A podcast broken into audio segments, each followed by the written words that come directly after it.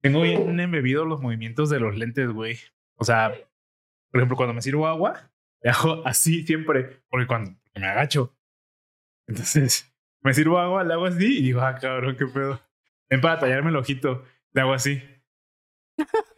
y me tallo el ojito y ahorita lo hago y es como, ah, qué pedo. Ay, me dieron un vergazo en mi ojito, güey.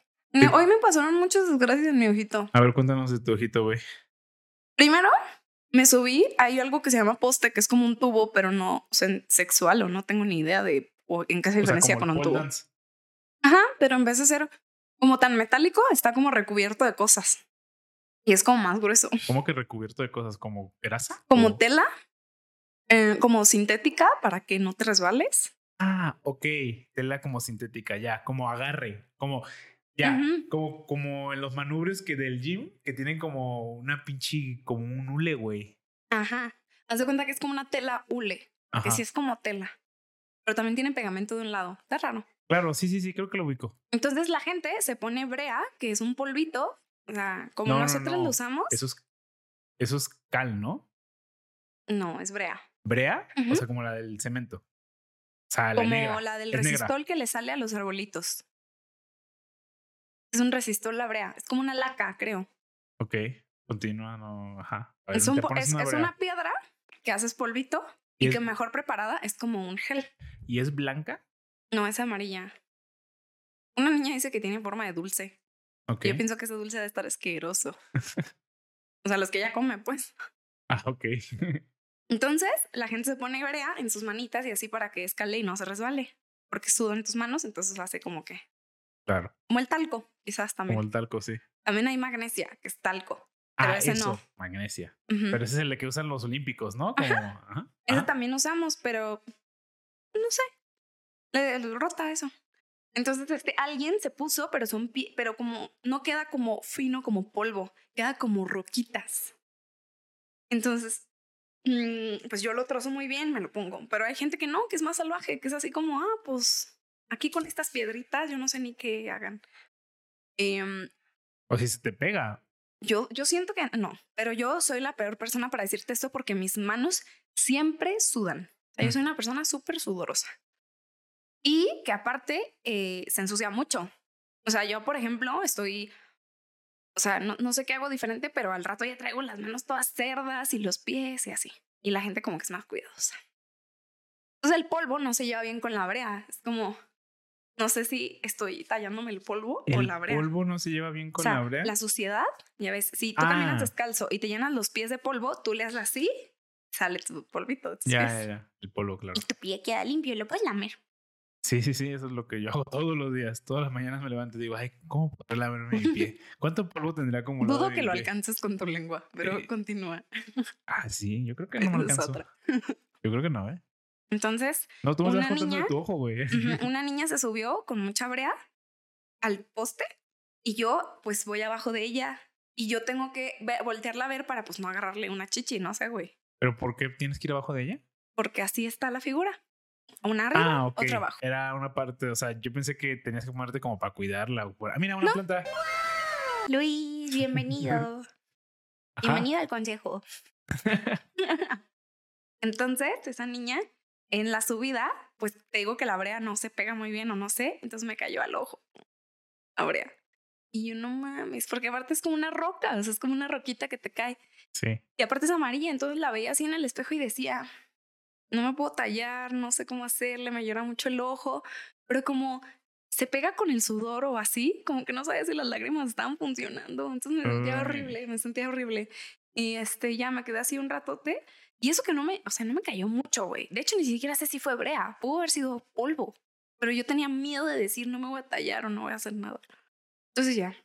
Y luego me tocó cargar a una persona, o sea, una, una persona se sube en mis hombros y alguien no, o sea, no la agarró, entonces en vez de ser una caída pues estrepitosa, Alguien no la agarró. ajá, o sea, no la dio para que se pudiera como, como brincar y, y pues bajarse, pues bajarse por delante de mí. Ok.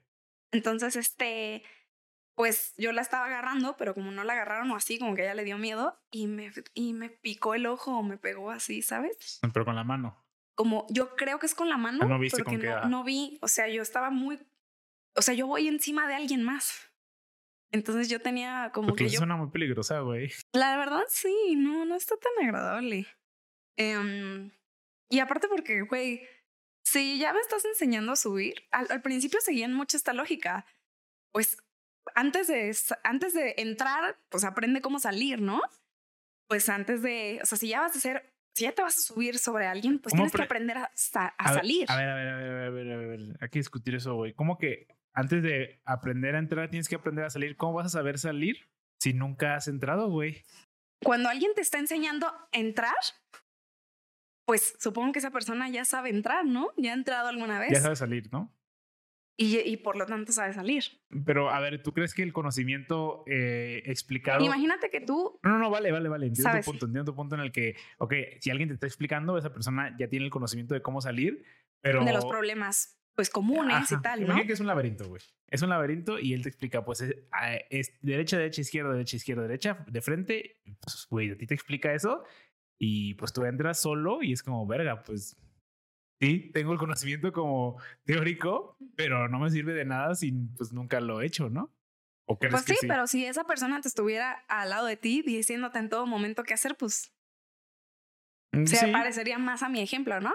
No sé, por eso pregunto. O sea, no sé si les dicen como, No, no es haz como, esto y... Haz esto y, y, ahí vemos. No. Tú, lo que, lo que va pasando increíblemente es, tú te vas subiendo, te van diciendo, pon tu mano aquí y luego acá y luego estira el pie. Ma- mano izquierda en rojo y luego pie, derecho en, amarillo. Sí. Ah. Y luego cuando te estás cayendo es como, no, o sea, es que no te debiste haber caído, pero es como, güey, tú que te has subido, supongo que entiendes los riesgos a subirte que es caerte, ¿no? Mm, por ejemplo, cuando vas a subir, cuando, cuando vas en el avión, güey, o sea, a ti te explican todo esto porque de verdad hay un riesgo de que el, pues, el avión se estrelle o algo pase, ¿no? Ah, lo de... Las azafatas y Claro. eso. Sí. Exacto. O sea, si no, ¿tú crees que va, o sea, primero, el primer paso va a ser que el avión A ver, es que ahí te... se estrelle o algo te- y luego te expliquen, ah, ahora mira, lo que tienes que hacer es, no, lo explicas antes del vuelo. Sí. Así debería de ser porque que volar es un riesgo. Siento que en el vuelo, o sea, si llega a suceder ese tipo de cosas, la gente no, no va a saber qué hacer porque pues sí, tienen el conocimiento como repetido y así, Pon pero... que tiene, ok, estoy de acuerdo que a lo mejor durante, pues a lo mejor los instintos y así, y tengan otro protocolo, a lo mejor las azafatas ya saben que que aunque les expliquen una vez, no va a ser suficiente porque lo que sea. Pero A ver, mínimo les mejor- explicaste una vez. A lo mejor los azafatos ni siquiera saben, güey. Ajá, a lo mejor ellas ni siquiera saben. Ajá. Porque a lo mejor nunca han estado... A ver, no sé si en los simuladores también tengan esos simuladores como de, de, de choque. Porque ya ves que hay simuladores como de avioncito. Te subes al avioncito. Bueno, los pilotos hacen como simulación de vuelo y van por ahí, por allá. Y eso A ver, si la tasa de supervivencia es, o sea, es, es bajísima, güey. Yo creo. o sea, si la tasa de supervivencia es bajísima, Yo creo que va a ser del 2%. ujú, o sea, yo creo que entonces te han de enseñar, al menos a ti como azafata, cómo sobrevivir, güey. O Ah. cómo hacer sobrevivir a alguien más, nada más. Mm, Es como lo de póngase la mascarilla a, A ti primero y usted luego- y luego al de, al de su lado. Ujú. ¿Y qué- qué importa? El punto es que sabes, o sea, tú sabes qué hacer cuando las cosas van mal. O la persona, o sea, en este caso, por ejemplo, lo que corre en riesgo es pues tu vida, ¿no? En el avión, ¿no? Y Y En- en, y en mi la clase, pirámide, ¿no? Ah, bueno, O sea- sí, corre riesgo quizás un hueso. eh, No la, la niña, No sé se- si tu vida, pero. bueno, la niña que se cayó, o sea, yo estaba encima de alguien, encima de las rodillas de alguien. Pon tú que eh, ella, yo mido 1,58. Ujú. Entonces pon tú que más una pantorrilla, pon tú que la niña estaba sobre 1,70, 1,80 parada. O sea, ahí apenas empezaban sus pies. Ujú, Una plataforma de un 80. De 1,80. Ah. Ajá.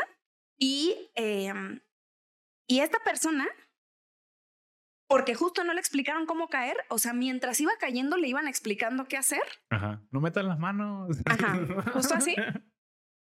Pues haz de cuenta que aterrizó y yo vi que aterrizó con esto.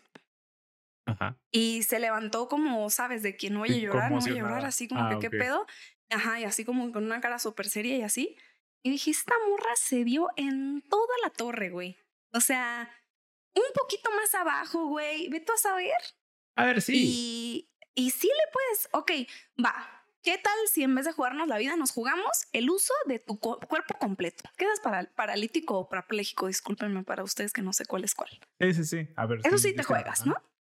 Eh, a ver, eh, supongo que en un grado, ¿no? No, no creo que porcentualmente diría que de todas las veces que te caes, las posibilidades de que Yo no te digo caiga- que sea tan probable, digo Ajá. que hay un riesgo. Pero es que, Porque, bueno, a ver, ¿para qué nos están explicando todas estas cosas en, de en el avión si básicamente yo he viajado un montón de veces y nunca me he estrellado? Sí. O- ¿Entiendes o mi sea, punto? no sé si te lo estás jugando en ese sentido, porque las posibilidades son tan bajas. Es como decir, pues siempre tengo que, no sé, güey, eh, tengo que pensar qué pasa si eh, mi camioncito en el que voy se cae en un precipicio. Pues, mm, pues tal vez no tenga que estar pensando todo, todo eso porque las posibilidades Para de que empezar, suceda porque son bajas, no vas ¿no? a hacer. Para, para empezar, pues, porque si te da esa situación, ¿tú qué vas a hacer, güey? Nada. Si el camión baja por el precipicio, tú valiste pito. A lo mejor en el avión, todas esas cosas que nos dicen, yo nunca he estado en un accidente de avión, pero a lo mejor todo eso de verdad puede ayudarte a ganarte tiempo. O a salvar, ok, quizás no tu vida, güey, pero quizás, este, quizás lesiones, güey, quizás no atropellar a alguien. Ve tú a saber. Ajá. O sea, ¿Sabes? y O sea, sí, a lo mejor llega a, a decir, ah, bueno, mínimo el daño no fue tan grave, por eso di estas instrucciones. sí, mm, y a ver, Y yo que fui porrista, a mí me explicaron antes de subir cómo caer. Decir, ok, si tú subes y sientes que te vas a caer, tú tienes que hacer esto y esto. Y ya te podían subir y no había pedo porque si te ibas a caer, pues, y, y y aparte practicábamos caídas. O sea, era como que ahora tienes que hacer como que te caes, ¿sabes? Para que lo integraras en tu, en tu, in- in- en tu in- ajá, en tu in- inconsciente. inconsciente, ajá, en tu instinto. En tu instinto, en vez de hacerle así, porque le puedes pegar a alguien, decir, bueno, me quedo aquí, güey, y alguien me agarre así tener fe. Pero a lo que voy es como, pues porque entendían que el riesgo de caerse era muy, era muy, o sea, era muy probable que te ibas a caer. A ver, que te vas a caer a lo mejor en no colchoneta. Tú practicas una colchoneta, ¿no? O sea, supongo que eso reduce el índice de quedar parapléjico. Mm, pues la niña que se cayó no Quedó cayó. parapléjico. No, o sea, chile, si cayó, me dijeras eso, güey, sí sería como verga. o sea, cayó sobre una colchoneta de este vuelo. Yo sé, pero No es, sé cuánto sea es- el índice de resorte o es no sé un, cómo es se un le llama. niño. O sea, es una persona joven. Estás, estás en. eh, Para lo cual yo tendría extra precauciones. Mm, O sea, eso- por, por, por la A un adulto sí, mínimo por- dirías así como que, ah, mínimo teme por su vida. sí, Un por- niño puede saltar del techo y no, no, no sentir como el, güey, mi vida corre peligro. Va a decir, qué chido está esto, qué emoción. Ajá. Pero. Porque en realidad los niños tienen más elasticidad y plasticidad. O sea, ¿tú crees que un niño no puede no, quedar no, como no, no para dije eso. No, estoy, no dije eso. Pero o sea, sumando todos los factores que son. Es un niño. La altura. O sea, tú dirías, ah, que el niño se rompa el brazo, al cabo él se va a curar. No, o sea, yo estoy. Por eso Porque sí, estoy de acuerdo contigo, el niño se va a curar de una rotura de brazo. Yo estoy diciendo que si juntas los factores de que es un niño, es una altura, a ver, moderadamente, moderadamente Es, alta. es, es, Es una tú, tú al levantarte de la de, es como un piso, es como aventarte del techo. Del techo, no, güey. Quizás de 20 centímetros menos que el techo. 20 centímetros es un chingo. Ah, entonces 1,80 no es un chingo.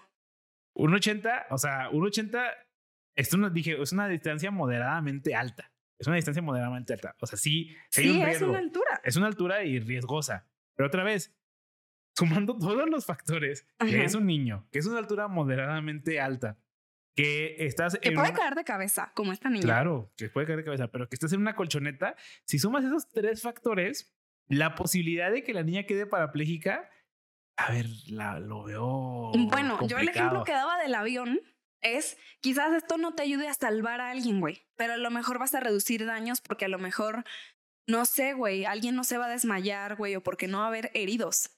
O sea, porque supongo que cuando eres protección civil o algo así, no dices, ah, no se murió, entonces no hay pedo. O sea, dices reducir la cantidad de, de heridas, pues, ¿no? Mm, no, yo estoy de acuerdo con que O de ver, se le riesgos debió, se le sí. debió haber explicado a la persona cómo caer. No estoy diciendo yo que, que no deberías de hacerlo. Pero, Ve- o sea, solamente se le debió de haber explicado porque es un riesgo latente caer. Caer es un riesgo latente de lastimarte de cualquier forma y cualquier lastimada, Ajá. aunque sea una rotura de un dedito, Sí, es justificable para decir, pues hay que cuidarnos, ¿no? sí, sí, sí. Sí, claro. A ver, se le debe explicar al niño y al adulto y a quien sea, pues eh, los riesgos que conlleva hacer la actividad que está haciendo y cómo minimizar esos riesgos con las técnicas adecuadas. Eso, eso me queda claro y, y en eso estoy de acuerdo contigo. Pero eh, también pienso, pues que no, o sea, no me preocupa. A mí no me preocupa. Pues si fuera yo profesor, me debería preocupar. Yo he visto a muchas niñas lastimadas y yo digo como lo que tú dices, son niñas, van a curar. O sea, yo veo que muchas niñas se lastiman, a niñas, niñas han tomado cirugía por ir a clases de danza aérea. No, pues que también es nada más. Entonces tu clase, güey. Entonces yo pienso, pues güey, la salud o la seguridad debería estar primero y no, no, de- no es como que debería estar primero porque por algo estás haciendo cosas pues peligrosas. Me refiero a que debería tomarse en consideración para que mínimo, como una perra azafata, digas qué hacer si las cosas van mal. ¿No? En ese sentido, o sea, el profesor sí debe de haber dicho, no, no sé si no dijo, güey. Supongo que ese es tu punto de al que quieres llegar, ¿no? Que el güey No. le vale verga. A ver, que también el güey le ha valido verga a todo, güey. A ver. A O clases de danza sea, aérea. o sea, digamos que a lo mejor las primeras clases es como, ah, no, no te subas así porque luego no vas a saber bajar. Eh, O sea, solo quiero que respetes, que seas consistente en el tiempo. Si al principio dijiste, no te subas hasta allá porque no te vas a saber bajar y porque conlleva un peligro, ¿por qué piensas que esto ya no es un peligro?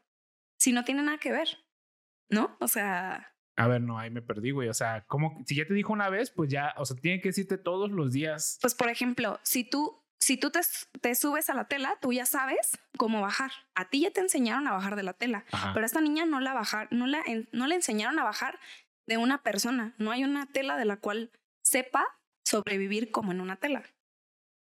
O sea, como si te dijera, eh, güey, pues este, si ves un, si ves un, un ladrón, corre.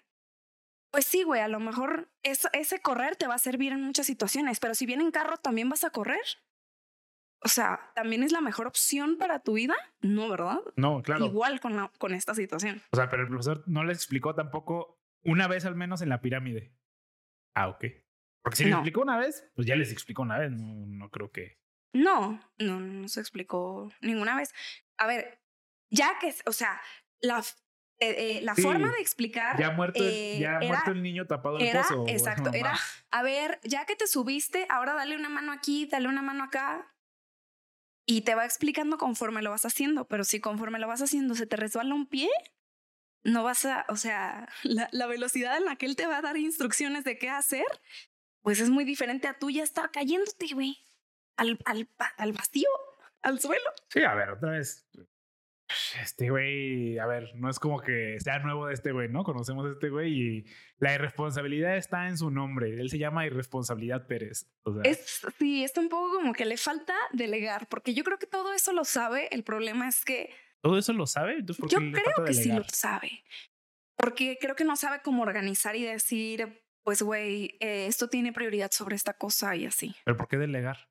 Porque, por ejemplo, O sea, mm, delegar no es como darle trabajo a alguien más, o sea, como pedirle a alguien que lo explique. Más bien le Mm. falta responsabilidad, ¿no? O como prioridad, o como a lo ajustar mejor sus como, priori- prioridades. como que ajustar sus prioridades, exacto. Y también, eh, este, o sea, pensaría yo que el delegar es un poco como, mm, pues sí, creo que tienes razón, ¿eh? O sea, creo que delegar es como a otra persona, pero yo lo que estaba pensando era como, mm, como decir, güey, si tú no quieres explicarle cómo caer, porque no te parece que tú tengas ese tiempo, Ok.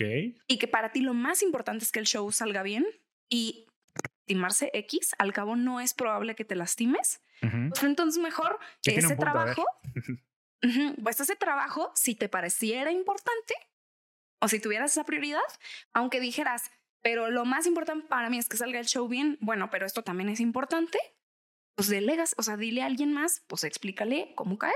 Y ya mientras yo me ocupo de que todo quede bonito. O ponles un video. Pero al final de cuentas, entre el video y lo que Ese él, es, él va a explicar, pues va a o sea, otra vez es tan eh, teórico el conocimiento que, como, güey, obviamente cuando le dice a alguien, no metas las manos cuando te caigas, pero pues ya que te caes es como muy instintivo, tienes que practicar mucho él, Exacto. no meter las manos. Y justo cuando se cayó y después de, de todo este accidente, además de que yo no la podía cargar porque me estaba lastimada de mi ojito, Ok, eso fue así, claro, ujú, del ojo, de ahí venimos. de ahí venimos. O sea, además de que yo no la podía cargar, ahora sí, ella, o sea, ya que se cayó, ahora sí ya le, ya le fue explicando de que, ah, ok, mira, yo, déjame, yo lo hago primero. Yo cuando vayas a caer tienes que hacer esto y jalar la cadera, no sé qué. Puso a otro güey a que la cargara de una altura más bajita y, le, y dice, a ver, inténtalo. ¿Sabes? Y, y con todas cuidándolo. Y, o sea, ¿sabes? Eso es lo que yo pido. ¿Por qué te tuviste que esperar a que el accidente pasara y decir, güey, pues pudiste haber prevenido el accidente o pudiste haber. Porque ¿sabes? como dices tú, güey, para él es más importante que el show salga a flote que la seguridad de, de sus alumnos. yo, yo estoy en eso, me parece, me, ok, de acuerdo. Si lo entiendes, no estás de acuerdo, pero lo entiendes. Ajá, lo entiendo, pero pienso como, pues, ¿por qué no? O sea, ¿por qué no entonces? Pues mejor le dices a alguien como, "Ah, tú encárgate de lo aburrido. Tienes alumnas que tienen años, güey. Tienes, tienes un pedo contigo. Porque también a ese güey no le gusta delegar, güey. Le gusta que él, él sea el centro de atención y él tener la razón y no y que el conocimiento no salga de otra fuente que no sea él. Sí, ándale, es justo a lo que yo me refiero. Creo que si delegara más, creo que la capacidad se, ex- se expandería. Pues sí, a ver, para ese es el propósito de delegar en general, ¿no? Tener más capacidad. Ujú. Pues sí, Así que si usted es. CEO de una pyme en México, De una pyme. delegue. pyme, pequeña, mediana, o bueno, mi, o micro, ¿no? Pyme es pequeña, Pequeña y mediana. mediana. No, ah, no o micro o mini, ¿sabes? O sea, el punto es, para que tu empresa crezca, tienes que aprender a delegar y a confiar. A ver, que aprender a delegar ese término es este interesante, güey. ¿Qué significa aprender a delegar? Porque mucha gente podría decir, ah, aprende a quitarte responsabilidades y dárselas a alguien más. Y eso no necesariamente es hacer una buena delegación. Sí, es, aprendes a, estás delegando, pero no estás haciéndolo bien. Es como decir, aprende a caminar. Pues sí, si muevo, si camino así, sí estoy caminando, pero no estoy caminando bien. Entonces, aprender a delegar también tiene sus, sus entremeses, digamos. Sí, pero oyéndome, ok, tú tienes un, un, una- un, un, ¿Espectro? un, es- un aspecto, no, un ángulo de, de esto, pero el ángulo del que, que yo te querría partir, del que yo querría partir, es decir, la gente, o sea, el problema de la, de la gente que no delega ujú, es gente que no tiene como confianza en el otro porque cree que es como quizás perfeccionista o que es como, no, pues es que ese güey pues se puede equivocar o, o que dices, lo, lo puedo hacer yo. O sea, básicamente no sabes cómo trabajar en equipo quizás o te gusta hacer todo tú y que salga. Esa es la persona. Bien. Esa es la persona que no le gusta delegar. sí. Y hay personas, poniéndole el otro caso extremo, que delegan mucho y delegan mal. O sea, delegan porque no entienden el procedimiento, no entienden por qué se está haciendo, no buscan la perfección en alguien más y no la van a, o sea, lo que ellos entienden como perfección en alguien más y no lo van a encontrar porque el porque también transmitir la idea de para mí esto es perfecto, estos son los parámetros o atributos que voy a evaluar. ¿Y qué, qué es lo que tú dirías que lo hace mal? O sea, tú dijiste mal delegar. ¿Qué crees que lo haga malo? Yo creo, yo creo que, pa- o sea, justamente es el punto del, del delegar sin saber hacerlo. O sea, o que puedes delegar y hacerlo mal. Porque yo creo que una parte importante para poder eh, delegar es entender. O sea, eh, tú, no estoy diciendo que lo sepas hacer tú perfectamente, o no estoy diciendo que tú seas el experto, que tú, no sé, no estoy diciendo que, que domines el sistema, porque domines la característica a la que quieres delegar, porque eso sería imposible, güey, porque entonces, como dices tú, lo hago yo. Yo soy, yo soy el experto. Pero a intentarlo, es- es, eh, intentar hacerlo tú y entender qué se puede, qué no se puede, qué tan difícil es hacer algo ya te da un mejor entendimiento de la tarea y ya sabes qué puedes pedir y qué no, porque las personas que delegan sin ningún sentido, o sea, solo para que alguien más haga el trabajo porque no lo quiero hacer yo, pues en realidad están delegando mal, güey. Pero, no sé- pero, pero qué, o sea, pero yo, yo no he escuchado una razón. Solo he escuchado como una, un prejuicio.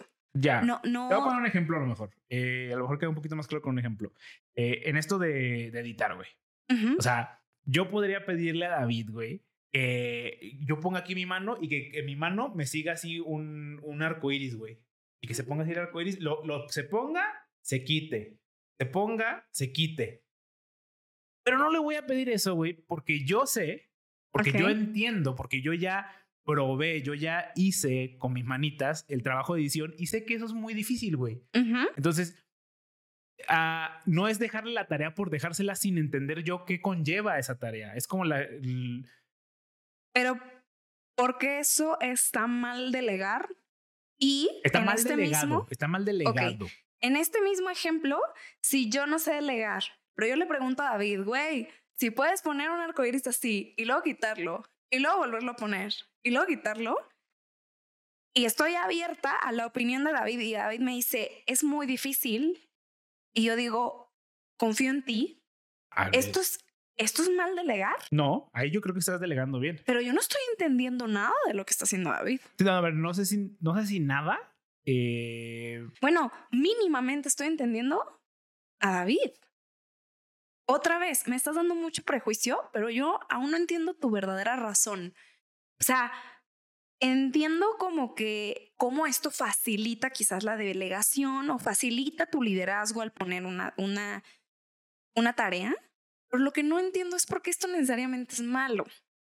Porque yo, con- yo considero que puede haber ejemplos en donde, así como dices tú, pues, o sea, o, o como el ejemplo que yo te di, en decir, yo no sé editar, pero yo no considero que estoy delegando mal o mal delegando o, o mal delegado. mm, ok. Ah, definitivamente el, que el punto en el que das se me hace un punto intermedio bueno, no excelente. O sea, no estoy, no estoy diciendo que esté mal delegado al extremo. Ah, se me hace un punto intermedio porque tú estás abierto a la posibilidad de que eh, de, o confías en la persona. Y eso se es me hace mi punto inicial. y eso se me hace importante en la delegación. No la hace perfecta, no la hace mala, la pero hace- creo que la hace necesaria.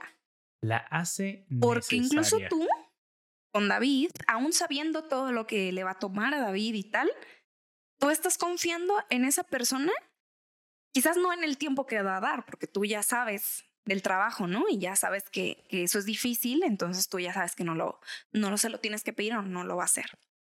Pero sí estás confiando en que él va a hacer bien su chamba, por algo se le estás delegando a él y no a otra persona. Pero ¿y ¿cómo sabes, o que no está la haciendo, está haciendo ¿cómo sabes tú. que está haciendo bien su chamba? no lo sabes. Es cuando Dory y, y Marlin están en la ballena y se están agarraditos de la, de la lengua. Entonces Dory se suelta y Marlin dice como, ¿cómo sabes? ¿Cómo sabes que no va a pasar algo malo? Y Dory solo dice como, pues no sé, o sea, solo es confiar. No estoy diciendo, o sea, el tema de la confianza a mí me parece súper complejo porque porque es mucho como de, de, de corazonadas. O sea, no te estoy diciendo como confíes en cualquiera, ni, El, ni el te estoy. el simple sentido de la confianza ya tiene implícito el desconocimiento, porque Exacto. eso, eso forma parte de la confianza. No, no sabes. O sea, tú, si me dices, ¿cómo sé que él lo va a hacer bien? O sea, si alguien me dice, ¿cómo sé a quién delegarle mis tareas? Es un poco la respuesta es en la confianza. Es un y cómo confías en alguien? Uf, muchas veces ciegamente, muchas veces le tienes que, dar- tienes que darle la oportunidad a alguien para confiar en él. Muchas veces ya tienes confiando en esa persona mucho tiempo y te puede traicionar de todas maneras. Pero esa es la respuesta, Sí, a ver, compleja. compleja, sí. Porque sí, justo mi, mi argumento más fuerte es pues que te pueden pendejear. Y pues sí, pues al final de cuentas, si todo recae en la o no confianza, en alguien. Es que confíes o no en alguien, eso puede pasar. Y son los riesgos de delegar. Pero también, pues, así como hay riesgos de hacerlo tú todo, ¿no? Justo porque los recursos son limitados. claro, pero a ver, en ese sentido, eh, los dos casos extremistas están mal. Tanto delegar eh, sin conocimiento de causa como no, como no delegar.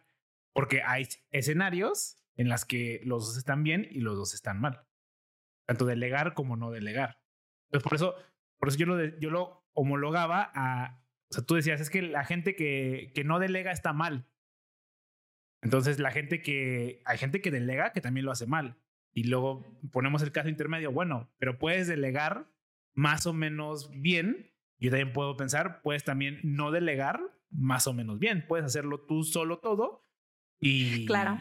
Creo que como decía un poco como, hey pymes, si quieren evolucionar, ¿sabes? Deleguen, creo que tiene mucho que ver con qué quieres hacer.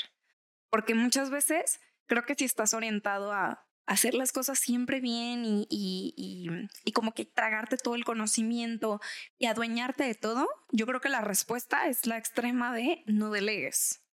Pero si tu, si tu objetivo es crecer, es ir más rápido, es este, abarcar más, pues definitivamente es delega.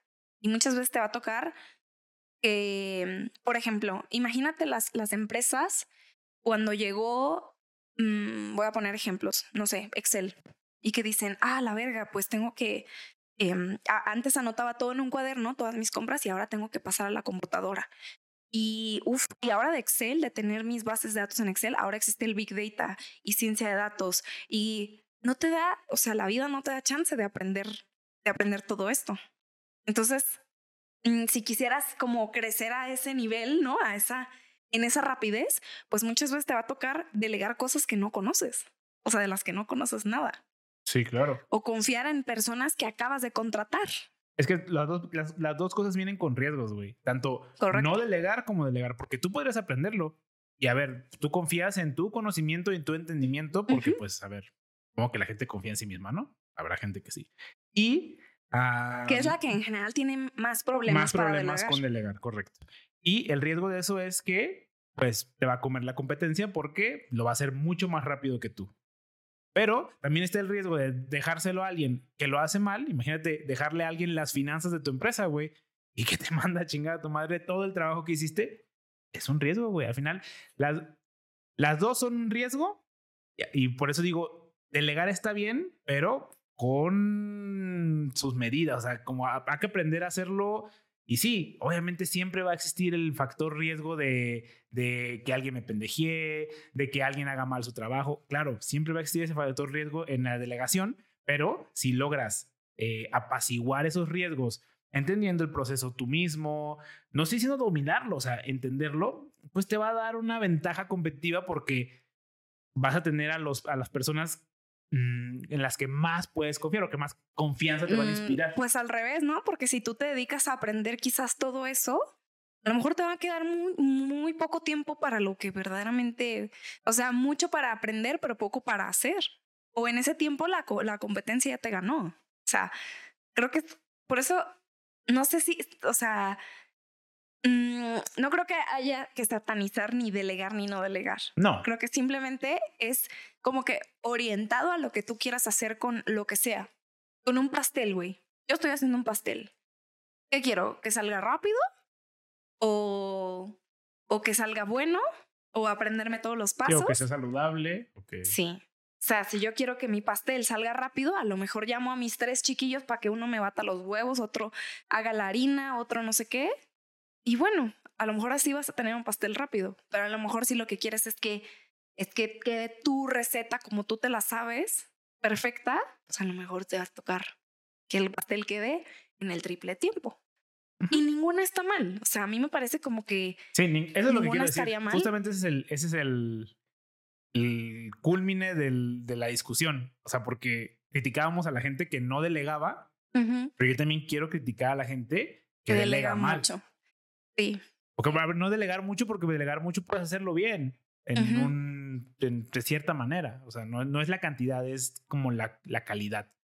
Pues, o sea, yo no satanizo ninguna de las dos porque al final de cuentas, pues puedes hacer lo que tú quieras, pero ambas tienen sus riesgos más grandes. El camino óptimo, óptimo que podría variar porque pues habrá gente que encuentra lo óptimo o el placer en adquirir el conocimiento y bueno, para él el camino óptimo obviamente es Claro. no delegar.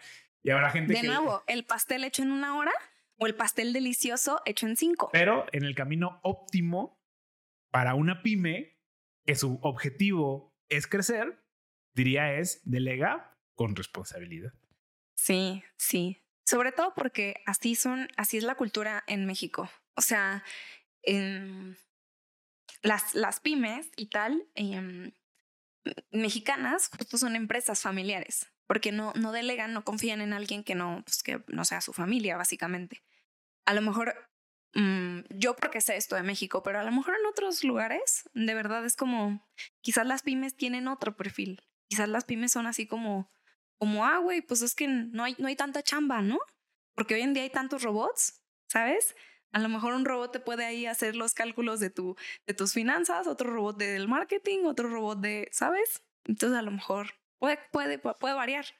Pero al menos en México, sí, ese es un gran detenimiento, ¿no? Sí, yo creo que tiene mucho que ver con la cultura familiar. O sea, no, no sé si solo es en México, pero definitivamente en todos los países que tengan una cultura abrazadora a la familia o que sean como muy familiares, pues van a tender a eso porque eh, la familia es primero, porque hay que ayudar a tu familia, porque la familia va a estar en las buenas y en las malas. Claro. Porque, pues, y todas Y, estas cosas, ¿no? A ver, podremos discutir luego eh, todas ver. esas cosas, pero Ahora la pregunta es, sabiendo que eh, pues da igual, o sea, no está ni bien ni mal delegar. Ajá. mm, ¿Qué piensas? Ok, va, digamos que yo empiezo en mi camino de la delegación. Ujú. ¿Cómo, cómo delego? O sea, ¿qué es lo que delego? ¿Cómo empiezo a delegar? Uh, qué buena, esa es buena pregunta, güey. A ver, yo te voy a hablar de, mi experiencia porque pues, supongo que es este lo poco que tengo. Ujú. eh, pero eh, yo partí, bueno, primero voy a preguntarte supuestos del- de la persona que va a empezar a delegar. La persona, ¿por qué está empezando a delegar? ¿Qué tal si nos inclinamos por este objetivo de, de delegar, no? De decir, yo tengo muchas, muchas actividades Ujú. en el día no me alcanza para hacer todo lo que quiero hacer.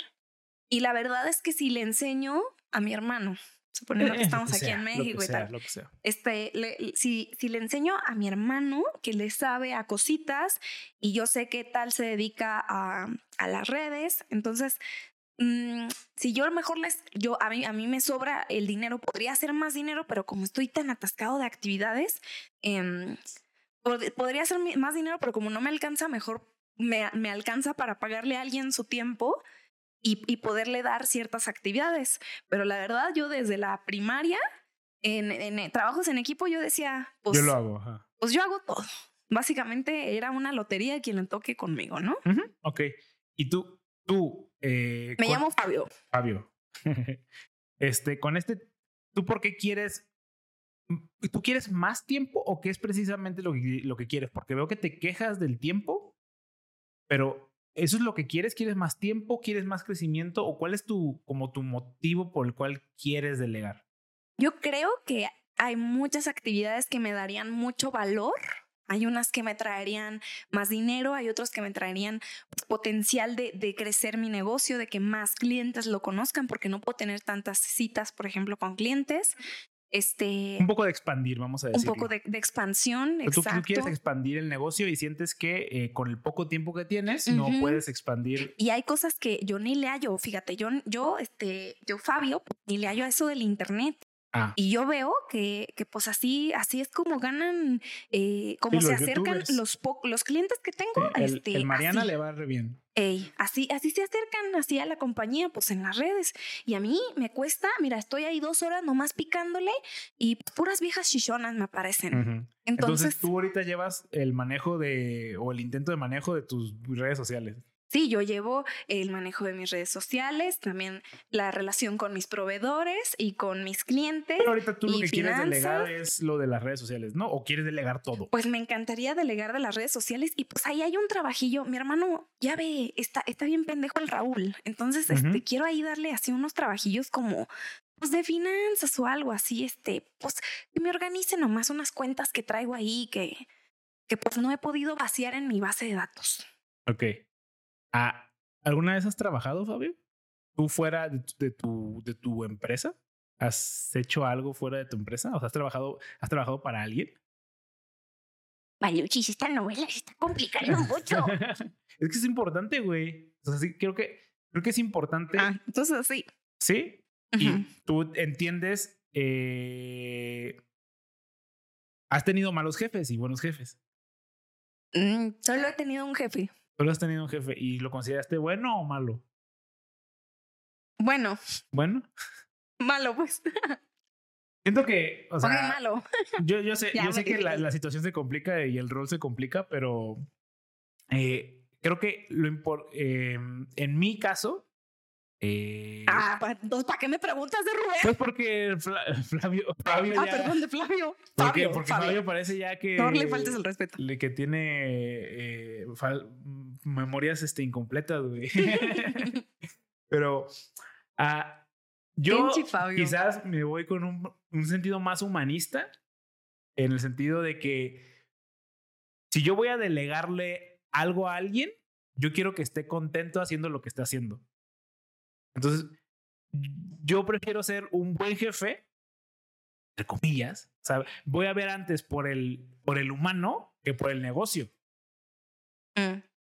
Y es- eso es claro, en, por ejemplo, en esto, güey. Yo no gano ni un peso de esto, güey. Yo pierdo dinero nada más aquí, pero veo feliz, o sea, veo feliz, no los veo, pues, pero me imagino que les ayuda a las personas, a los editores, este, pues que les dé dinero, güey. Ok, entonces digamos que Fabio, eh, en vez de haber trabajado, no trabajó. ¿Cómo cambiaría tu respuesta? Eso es muy complicado, güey. Eso, es- eso sí lo complica bastante, porque...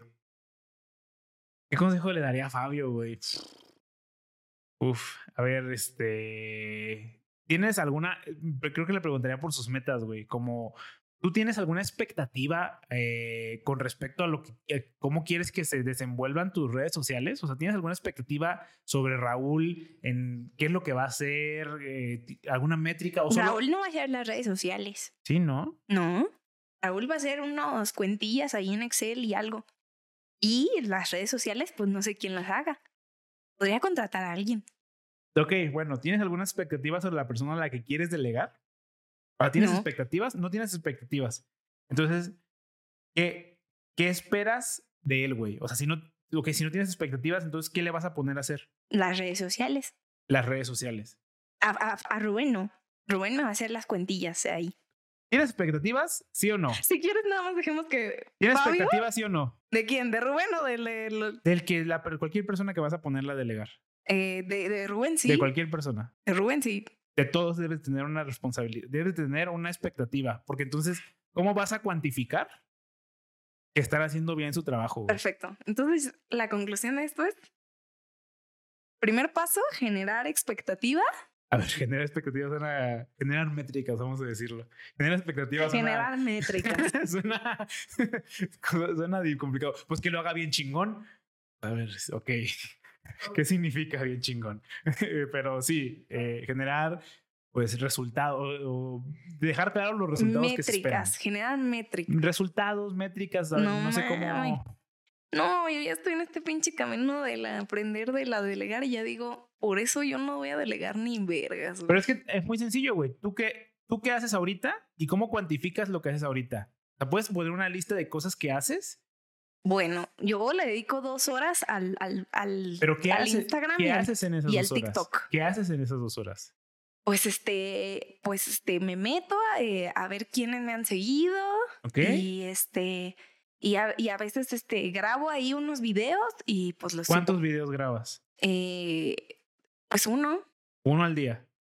Entonces, tú, y, tú Uno. esperarías, y tú esperarías que la persona que va a hacer las redes sociales grabe un video al día. Sí, Ok, Y- ahí, es una métrica. yo quisiera que hiciera cinco. Cinco, ok. Tú esperas, tú eh, te gustaría que hiciera cinco, pero vamos, eh, ¿en cuánto tiempo te gustaría que pasase de hacer un video a hacer cinco? De manera inmediata. ¿Cómo? Eh, O sea, tú dices que tú ahorita subes uno al día y quieres que suban cinco al día. Sí. ¿Quieres que inmediatamente se transicione de un video a cinco videos al día? Ah, pues se puede tardar un mes. Un mes, ok, ya. es- 30 días hábiles o 30 días este, naturales. Mm, excelente. Estoy entendiendo esto de las métricas. ya delegar no se me hace tan complicado. Pues es que sí, o sea, tienes que, siento, supongo que hay dos tipos de delegación, güey. Uno más humanitario y otro más, este, étrico, más, este... ¿Cómo? Se creí que estábamos haciendo el humanitario. ¿Cómo que hay métricas en el humanitario? No, no, no, no, no. Eh... bueno, Ah, estábamos haciendo el, el métrico, no el humanitario. Pues sí, porque tú- tú quieres que tu negocio crezca. Eso es Pero que... también quiero ayudar a Rubén. Bueno, pues ¿qué quieres más? Digo, Raúl. ¿Qué quieres más? Tengo que tener una expectativa diferente para cada uno. Probablemente, güey. Probablemente. Digo, Probablemente igual. Pero sí, si tuviera que darle un consejo a alguien que va a empezar, va a, empezar a delegar, es que eh, metrifique las cosas que va a delegar, Ah, independientemente de la historia de Fabio, pues. independientemente de la historia de Fabio. Sí. Si, si ese es un consejo para alguien, si, si- pero si me preguntas a mí, pues en en ese sentido. Pues yo ya sé que tú sabes delegar, ¿por qué te preguntaría a ti? No, bueno, pues tú no sabes por qué estoy delegando. Ah. Yo no delego para que mi negocio crezca. Ah, ok, estamos hablando de las razones por las cuales delegar. Sí. Ah, ¿tú por qué delegas? Yo delego para darle trabajo a alguien, güey. O sea, porque es un tipo de altruismo extraño. Porque el altruismo. No sé, a ver, también genero, hago cosas altruistas, pero no se siente igual, güey. No se siente. Siento que la persona se siente más feliz al recibir dinero cuando está haciendo algo Ujú. por un trabajo que solo porque se lo diste. Ay, yo no. Yo sí siento, o sea, yo siento que la gente siente diferencia. Porque, a ver, a mí no me gusta que me regalen cosas. A sea, mí sí. Entonces siento que es por eso una proyección de decir, como a mí no me gusta que me regalen cosas, pero sí estoy feliz cuando eh, se valora mi trabajo, pues de alguna manera proyecto ese sentimiento a las otras personas. Que sí, hay personas a las que les doy dinero de manera aleatoria, pero Ojalá ese fuera yo. Pero pues, no se siente tan chido, güey. Vale. Entonces, primer paso para delegar, Metrificar. metrifica. Bueno, primero entender por qué estás delegando. ¿Por qué quieres delegar? Cada caso es tan particular, güey.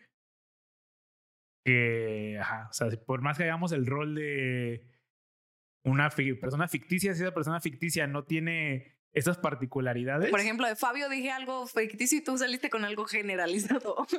Porque parecía que por el ficticio no llegaba a ningún lugar, güey. Porque preguntaba cosas y no, no tenía particularidades.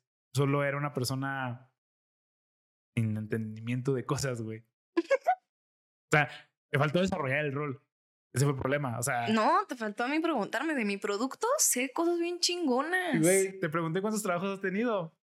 Y fue como... ah. Uno. y luego te pregunté que si has tenido buen jefe. Sí, porque luego dije, ¿cómo? Toda esta ramificación, güey. Porque es importante, güey. Porque otra vez, las particularidades es lo importante, güey. Pero luego te dije, ok, ¿qué pasa si no hubiera tenido trabajos? Y la respuesta fue la misma. O sea, de todas maneras, aunque fuera más Claro, porque entonces tuve que dar una, más bien tuve que dar una respuesta general. Porque ya no pude agarrarme de ninguna particularidad. Mm, Bueno, Pero sí, probablemente hubiera hablado de su infancia también, güey. Y de cómo se lleva con sus papás. la verga. Porque es importante, güey. Wow. Interesante. Pero bueno, ahora sí entrando en temas, supongo. Entrando en tema. Después de toda esta Después de toda esta mamada, güey. perdedera de tiempo. Perdedera de tiempo. Eh, solo traigo una noticia, pero... Por cierto, ya no me duele mi ojito. Ah, bueno. Estoy muy feliz por tu lo- las dos cosas fueron en el mismo ojo. Sí. Mala suerte, güey. Por eso las conté. Me topé un artículo en el internet. Ahora ya no, ¿eh? Ya no videos, güey. Artículo. Artículo, güey. Yo creo que era ella. Era una infografía. este, me encontré un artículo eh, y el título me llamó mucho la atención, güey. El título era No veo ni verga porque no traigo mis lentes. Cosas que las mujeres dicen o hacen que generan inseguridades en los hombres. Órale. Qué mamón, ¿eh? Que No, no, a ver, fui a, eh, me metí así sin decir, a ver qué hay. Ujú. Entonces vamos a ir, a ver, son un chingo, güey, pero vamos a ir una por una y... pues, A ver, y bueno, tú ya las leíste, pero ¿tú qué dirías que te generaría inseguridad de algo que una mujer diga? Cosas que las mujeres, claro, porque a ver, aquí dice cosas que las mujeres dicen, no necesariamente tiene que ser tu O hacen, pareja, ¿no? o hacen. O hacen, o hacen, que te genera seguridad. O sea, es que... Todos los hombres tienen pareja mujer. No, pero por ejemplo, muchos de los, eh, ¿cómo decirlo? De los puntos que hablan, Ajá. hablan de parejas, güey. Ah, Y- bueno. Y con el título, a ver, en pareja me O sea, un puede tener, puede tener una diferencia de género. O sea, puede que si de verdad lo hizo tu pareja hombre, a lo mejor no siente tan culero. Ah, O solamente es entre, entre cosas que solamente dicen las mujeres. Ajá. Es como que por- Tengo cólicos. Exacto. O sea, no sé si generalizarlo particularizarlo, pero a ver, um, independientemente me va a costar trabajo eh, Responder. responder. Pero a ver, eh, algo que me genere inseguridad que alguien me pueda decir. Uf, es que más bien yo, pero yo pienso que es eh, una persona muy cercana, Mujer. independientemente del género, pero tiene que ser muy cercano. Chale, me diga algo así como, eh, es que cómo no pensaste en eso. Órale. Creo que, creo que eso. Tiene que ser muy cercano, ¿eh? O sea. Oye, pues, a ver, es que a mí me dicen tantas cosas, tantas personas, güey. Tantas mentadas de madres consecutivas. Ajá, pero. que, ajá, me siento como ¿Pero qué te relativamente inmune a, a ese tipo de, de cosas. Ok. Eh, pero sí, diría algo que cuestione, no mi conocimiento, porque entiendo que soy estúpido, pero mi raciocinio. Como, cómo. ¿Por qué no pensaste en eso? Como, cómo no, Mm. cómo no cuantificaste esas variables en tu. en, en esto que hiciste o dijiste. Eh, sí, yo creo que eso me, me afectaría. Me generaría inseguridades. Mm. Eh, sí, creo que sí. ¿Tú, ¿Tú tienes una ya pensada? O... Pues es que yo no soy hombre. Ah, todavía. Pero a ver, tómate tus pastillitas, no se te olviden. Eh, A o ver, sea, Fabio. que alguien diga. Ay, a ver, yo sí soy Fabio. Déjame pensar siendo Fabio. mm, que me digan que mi negocio se está yendo a la ruina. Que digan que toda la culpa la tuvo Raúl. Estaría cabrón, güey. o sea, que. A ver, otra vez. Eh, Que algo que hagas o digas que me genere inseguridad. Que, eh, que haga alguien o diga alguien, no sería yo. Pues supongo que, que brillar. O sea, brillar en, en algo. Por ejemplo, yo soy un artista. Ajá. ¿Ok? Entonces a mí, cuando eh, estoy haciendo algún performance o así, que alguien brille, o sea, que a alguien le salga mejor, ¿sabes? Que se vea más bonito, que tenga mejor drama o así. ujú. Y que aparte sea como una competencia directa. O sea, obviamente si el profe lo hace, pues digo, pues es el puto profe, cabrón. Ajá. Pero si es como una compañera o así, y como que lo haga así increíble, eh, pues creo que sí me generaría eh, inseguridad. Pero no sé si la palabra es inseguridad. O sea, sí, sí me, no sé, como que, no sé si es este sentido de competitividad, de decir como, como, no, pues a la siguiente le voy a echar más ganas. O sea, no sé exactamente qué sentimiento generaría. Pero es como la situación más cercana que tengo. Ya. ¿Y crees que solo es en el medio artístico, güey? ¿O, o sientes que también eh, lo homologas en otros aspectos de tu vida? Es que creo que en el medio artístico me suena mucho porque es como algo que no soy. Como que cuando yo estoy haciendo un performance, yo siento como que estoy en el, en el papel, como que yo digo, yo tengo que hacerlo bonito, ¿no? Tengo como mucha expectativa sobre mi papel, el papel que estoy haciendo. Ajá. Ok. Y, y ese papel pues es frágil. Porque pues es como el cine, o sea, es como... Mm, Ya, es mm, un puede- papel o sea, momentáneo. Se acaba. Ajá. Ah, no, dirías que no eres tú. Ajá, diría como no soy yo, Ajá. pero lo podría integrar a decir, este, híjole, tengo que, am, no sé, como que pensaría en mi siguiente performance, o sea, me daría inse- inseguridad para mi siguiente performance, porque en la vida real no me afectaría, ¿me entiendes cómo? Sí, o sea, como entiendo. que en la, en la vida real siento que me, me sentiría como un, como al contrario, como un, güey, qué chido que haga y que pueda y que todo. Em, porque pienso como tenemos capacidades diferentes o tenemos como que cosas diferentes, Ya, ¿sabes? Te, te cuesta trabajo pensar que en un eh, plano igualitario o en una competencia igualitaria eh, alguien te supere si los dos estaban en la misma condición. Pienso que nunca estamos en igualdad de condiciones, nadie. No, no, por eso, pero en el plano artístico, que es un plano que podrías decir que Exacto. es Que equitativo, es es, como igualitario. virtual. eh, que sí, ahora podríamos decir que no, pero que Sí. digamos que hay un poco de igualdad entre todos, o entre más igualdad haya entre todos, más inseguridad te va a generar que alguien sea mejor que tú, porque alguien que sabes que pasó por cosas muy distintas a las tuyas y que sabes que no está en el mismo plano de igualdad, vas a decir, güey, pues obvio que no va a ser lo mismo, para bien o para mal, porque no estamos en el mismo plano de igualdad. No, aparte, o sea, como que también soy súper responsable en el término de decir, mm, si tú, o, o consciente de, mi, de, mi, de mis consecuencias. O sea, por ejemplo, si alguien está, digamos, en relativa equidad de, de situación de que yo. Em, y, o sea, y por ejemplo, esta persona mejora, o sea, hace un gran papel lo que esté haciendo. Es mejor de lo que sea que yo. Como que mm, yo me sentiría como, como, güey, yo no le he echado tantas ganas. O sea, yo nunca tengo un apego tan grande a algo que yo sea, ¿no?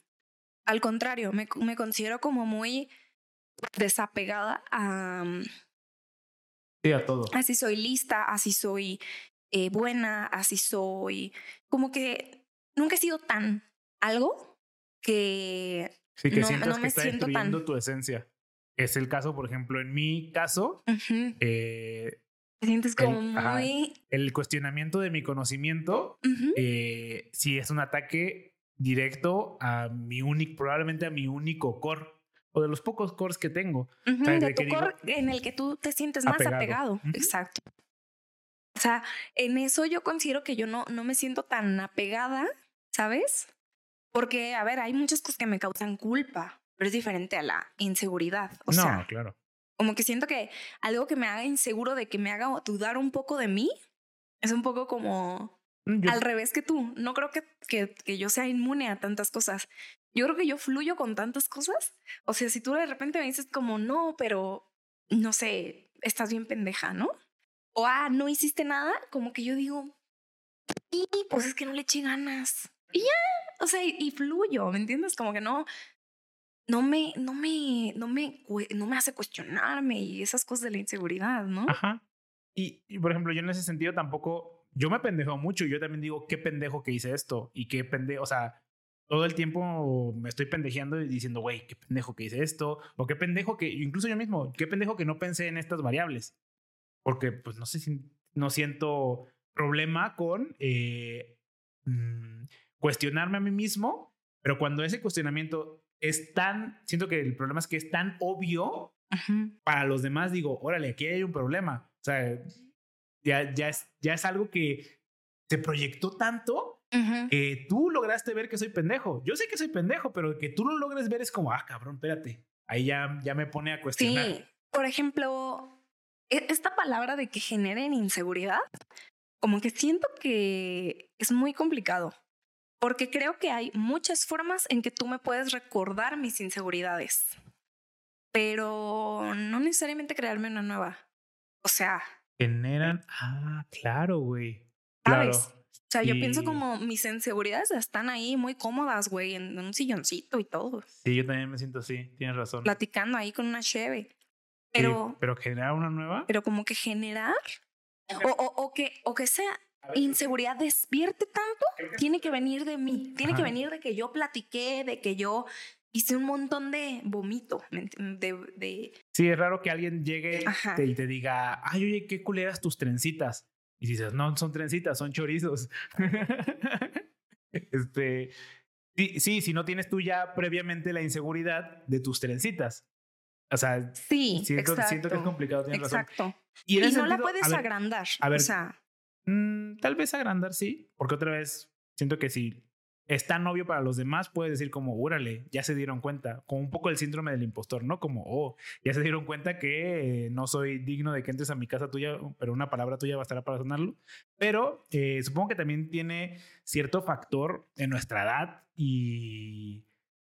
No sé, güey, nuestra auto, Sí, autoesencia sí, y autocrítica. Supongo, a ver, nosotros nos criticamos tanto en general de manera personal y ya tenemos una edad en la que generar una inseguridad que alguien nos genere una inseguridad, pues sí es complicado, güey. Pero me imagino, pero seguro mis inseguridades nacieron cuando yo tenía 15, 14 años y alguien me dijo algo o yo pensé algo y sí, de alguna manera me generaron esa inseguridad de alguien más. Sí. Pero sí, está. o sea, puede mutar, o sea, yo creo que sí puede mutar tu inseguridad con algo que te digan o hagan y así, pero mm, no sé, en mi caso lo considero como muy, em, o sea, como algo que sé que está ahí, o sea, como, aparte, ¿qué es lo peor que me puede decir alguien que no me lo haya dicho yo misma? Sí, es que siento que somos tan de esa filosofía que es, complicado, pero entiendo por qué hay gente que... Eh, Estoy practicando mucho la compasión, así que quizás después de unos años sí tenga un montón de respuestas para eso. Pero, por ejemplo, considera eso desde el, desde el punto de vista de alguien que nos conoce a nosotros, güey. Nosotros sí podemos decirle algo a alguien que no se ha dicho a sí mismo. ¿Me voy a entender? Porque nosotros, o sea, estamos en un privilegio, güey, de que podemos eh, autocriticarnos tanto que sí, que alguien más nos diga algo que no me haya dicho yo, pues es muy difícil, güey. Pero a mí sí me pueden ocurrir muchas cosas porque soy tan bueno ofendiéndome y ofendiendo a los demás que eventualmente, este, probablemente sí le vaya a decir algo a alguien que jamás haya pensado de que, verga, sí soy bien pendejo. No sé, a lo mejor. También, también, exacto, también creo que mucho tiene que ver con conocer nuestras inseguridades. O sea, porque a lo mejor tú ya sabes qué decirle a la persona porque tú viste lo que tú dijiste de tu ejemplo propio, ¿no? Porque tú dices, ah, ya me descubrió. Tú puedes hacer sentir a alguien, ya lo descubriste, que ya lo descubriste, ¿no? Claro, sí. Sí, claro. O sea, y para él fue como, ¡Ah! esto me causó inseguridad. Y es como, mmm, quizás esa inseguridad ya la traía. Lo que hizo este güey fue despertar al monstruo y ya, ¿no? Sí, sí, a ver, yo creo que todos tenemos, todos nacemos con todas las inseguridades y nada más empezamos a, eh, que nos, nos, empiezan a valer vergas varias. o... Vario, pero... Ajá, es una teoría nada más. Eh, pero sí, este mismo juego de que, ¿qué me vas a decir tú que no me haya dicho yo a mí mismo? Pues significa que tú ya te has dicho muchas cosas. Entonces tú ya tienes una, una base de datos bastante actualizada para decir muchas mierdas a muchas personas. Al final de cuentas, también juega ese un rol importante, ¿no? Pero sí, en general, y generar inseguridades, no, es muy complicado que alguien me genere inseguridades en esta etapa de mi vida. Eh, pero sí, es un reto, ¿eh? A ver, Uf, eh, no, yo sí me aviento unos comentarios que digo, órale. Estuvo cabrón. Estuvo cabrón, pero no digo, uy, ya me siento bien inseguro. Pues no, es complicado. Pero bueno, este, yendo por la lista, eh, también otro, otro punto interesante es ver con cuántos sientes que también la mujer se puede sentir identificada. ¿Vale? ¿Qué? ¿Con cuántos de estos puntos crees que una mujer se pueda sentir identificada? Que sientes que a ella también le va a generar inseguridades. Porque ah, ok, que sea como. Ajá. como lo que acabamos de hacer, ¿no? Ajá. Asumir que esto de cosas que las mujeres dicen o hacen para generar inseguridades hombres aplica a persona a persona, ¿no? Sí, persona a persona, correcto. Este. Una de las frases es: Lo que te pasa es que estás celoso. Ok. Eh, eh, a ver, Me parece una forma horrible de desprestigiar lo que sea que la otra persona esté sintiendo o pensando. ¿Lo leíste, güey? Literalmente. Ah. no lo leíste, ¿no? Uh, lo que te pasa es que estás celoso. Ah, creo que literalmente el. Ah, el texto dice: de vez en cuando es normal sentir celos, Ajá. pero echárselo a la cara a la otra persona en lugar de entender por qué se siente así, no va a solucionar el problema. Estás dejando caer que tu pareja no siente lo que debería. Pensé que lo habías leído, que habías llegado, o sea, tú llegaste a la conclusión solita. Sí. Es que pensé que lo habías leído y que dijiste, ah, me voy a adjudicar esta, esta leyenda yo solita. Lo que sea, o sea, decir, como decir, ay, no, lo que te pasa es que inserte aquí otra cosa. Es como, güey, pero yo te estoy diciendo esto, güey, o sea, mmm, no sé, a menos de que sea como, ahora he aprendido que la gente si está enojada y se grita, puede que eso que grita, pues quizás no, no lo siente.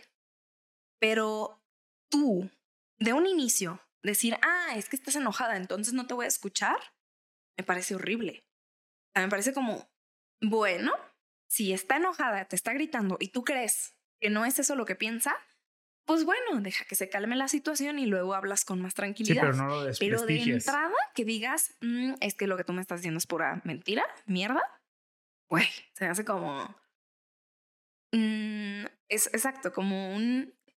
de- independientemente de lo que dice ahí escrito, No, que parece una incre- bullet points que había puesto, no. me parece una increíble forma de invalidarte. O sea, de, de decir, estás hablando con la pared. Y, o sea, me parece como, como horrible. Bueno, y no solo invalidarte, sino que también invalidar tus sentimientos. O sea, como decir, no, lo que estás sintiendo tú está mal. O sea, eso, eso que tú estás sintiendo está mal. Sí, así como que, ah, estás celoso, entonces no te puedo poner atención. Digo, no sé, también se me hace muy ruda la frase. Por lo Hay cual una- creo que podrías hay eh, unas bien fuertes, generar inseguridad por Hay decir qué fuertes aquí, putas, ¿eh? ¿no? Hay unos bien fuertes aquí, este, pero sí, eh, definitivamente mm, ese es como el, el punto principal en el que estás mencionando. En el que invalidar el sentimiento de alguien más, pues es complicado. Ajá, o sea, decir, "Uh, es que creo que no está invalidando el sentimiento de estar celoso. Lo que está ajá. invalidando es como toda la consecuencia o todo lo que está diciendo y todo lo que está haciendo. Es como, Ajá, sí, como si, razón. como si fuera, ah, o sea, como si fuera otra persona, ¿no? Ay, no, es que cuando, si no estás celoso, entonces tú todo esto no, ha- no harías y no dirías. Sí, es un poco como la falacia del ad hominem que, a ver, es un poco, es un poco distinta porque la falacia dice que eh, desprestigias lo que está diciendo alguien solo porque lo está diciendo esa persona. Ah, cuando dices, ah, es que tú siempre, tú solo dices mensadas. Entonces, tú no debes de evaluar el argumento por quién lo está diciendo, sino por el argumento per se. Entonces, este, en este caso es como decir, es un poco ad hominem porque es otra persona, porque dices, es que eres otra persona cuando está enojada, y decía, ah, pues entonces cuando estás enojado, todos tus argumentos no valen. No importan, lo que digas no, no tiene Ajá. ningún sentido. Y la verdad, a ver, puede que lo que estés diciendo y haciendo sea horrible y me, y me genere a mí la necesidad de protegerme y decir, no te voy a escuchar y no te voy a pelar o no voy a hacer esto. Pero, pues, o sea, pues es un poco como tú dices, o sea, bueno, como está ahí escrito en el texto, si lo que quieres es solucionar el problema, entonces lo ideal sería que no digas esa frase ni te ni, o sea, empecemos como por los boundaries, ¿no? O sea, decir como, bueno, si yo me siento tan mal porque tú estás celoso y estás haciendo o diciendo todas estas cosas, pues entonces te digo, mira, ¿sabes qué? Hay que tomarnos un respiro, no hay que hablar de esto. Ahorita que estás así, a que se nos pase, lo que sea. Pero cuando dices ahorita que estás así, no es un poco igual. Pues es un poco como tú vive tu sentimiento como quieras, pero a mí no me metas en tu sentimiento. Este viene de eh, la mujer al hombre o. Ah, ajá. Y ok, ya tranquilo, ya que pueda, podamos comunicarnos mejor o ya que no estás haciendo esto, ¿sabes? Ahora sí solucionamos el problema. Porque tampoco creo que en medio de esta, este, este sentimiento a flote que tiene esta otra persona y te haga sentir a ti otras cosas, no creo que tampoco así se llegue a una solución.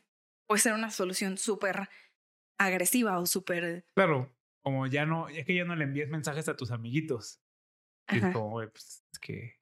Sí, es como Muy él está ¿no? haciendo lo que sea que te está molestando a ti o que te hace desprestigiarlo a ti y tú aparte lo estás desprestigiando. Yo creo que si esto continúa, si esta interacción continúa, para mí es dificilísimo que se llegue a una solución que sea satisfactoria para los dos.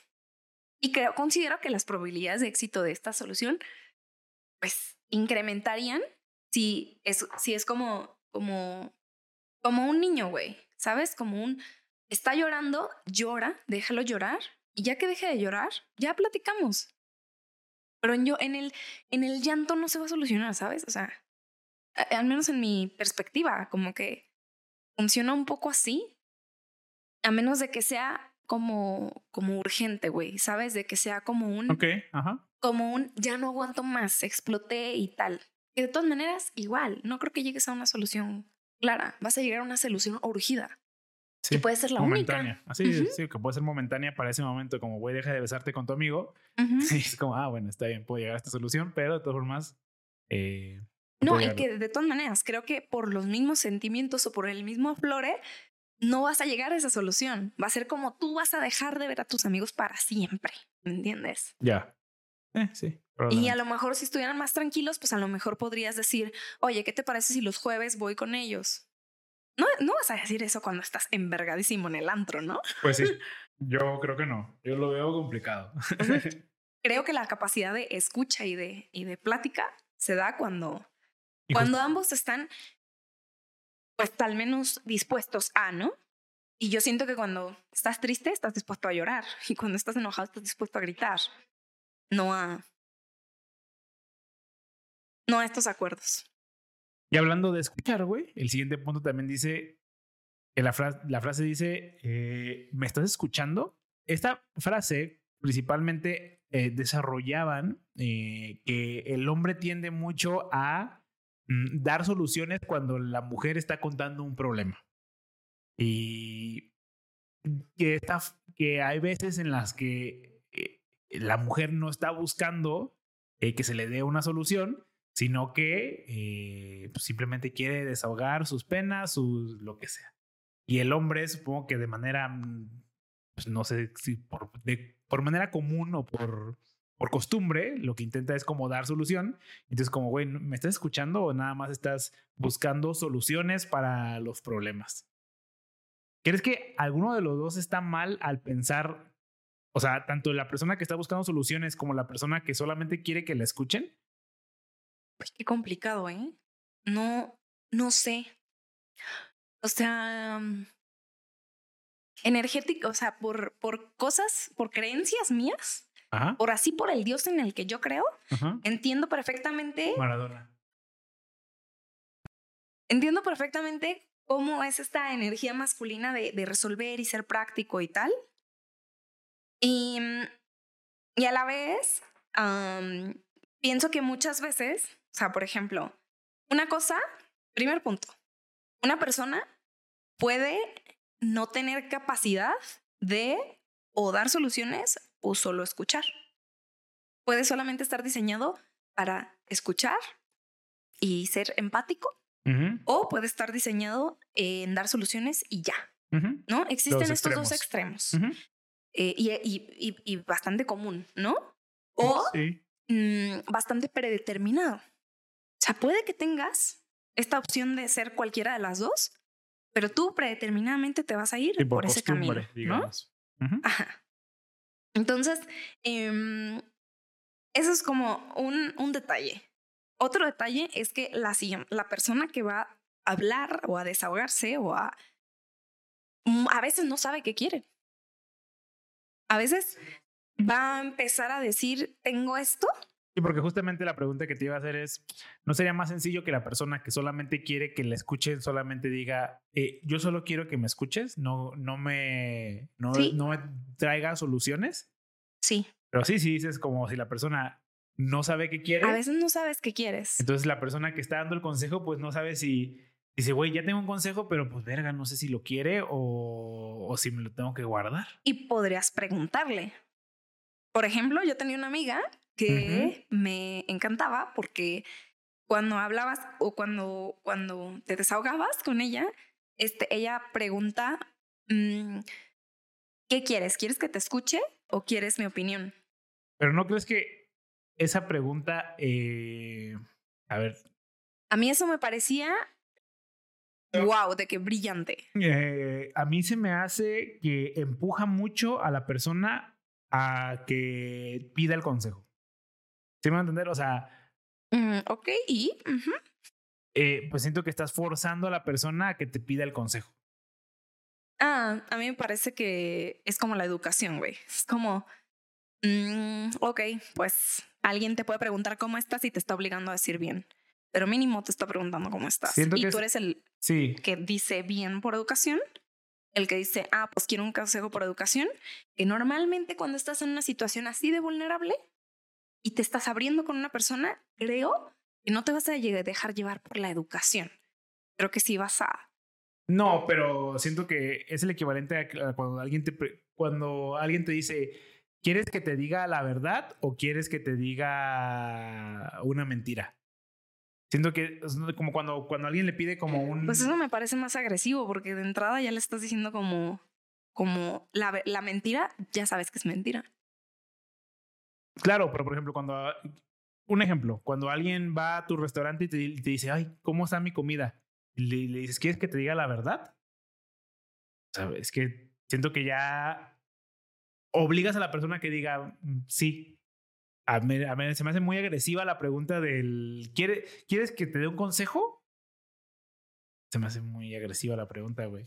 Que a ver, siento que mi solución también es muy agresiva. O sea, yo lo que normalmente pregunto es, ¿por qué vergas me estás contando esto? O sea, como, ¿cuál es el sentido de que me estés contando esto? ¿Tiene, o sea, estás buscando algo de esto o, o- o- qué? O sea, ¿por qué me estás contando? O sea, solo ¿por qué me estás contando esto? Y así la persona dice como, ah, pues nomás. Bueno, pues, pues nomás. Y si me dice, no, pues es que quiero que me des un consejo, bueno, siento que le dejas un poco la puerta más abierta a decir, es que, ¿qué quieres? ¿Que te escuche o un consejo? No bueno, entonces el punto es que Bueno, te decía que se me muy agresiva. haciendo la pregunta que sea, eh, el dejarle la, la apertura, o sea, para empezar como a preguntarle a esa persona con las palabras que tú quieras, ¿qué prefieres? ¿Esto o aquello? Creo que de, de entrada soluciona. O sea, de entrada ya estás proponiendo una solución como el escucha. Pero también tú como el que está quejando, el que tiene algo que decir, el que tiene un problema, tú también creo que cuando se lo cuentas a alguien ya sabes a lo que vas. Sí. O sea, cuando... Bueno, supongo que sí, depende, cuando eliges a la persona, ¿no? Sí, cuando dices, le voy a contar, eh, o sea, traigo esto, como que tú sientes a quién se lo vas a contar, o así, justo porque, porque, sabes, o sea, como que de que alguna manera sabes hacer quieres. eso. Ajá. Tú ya sabes que la, tú ya supones que la persona, si tú buscas un consejo, vas a ir a contarle eso a una persona que normalmente da consejos. Ajá. O le preguntarías, tú, como hablante, ¿qué opinas?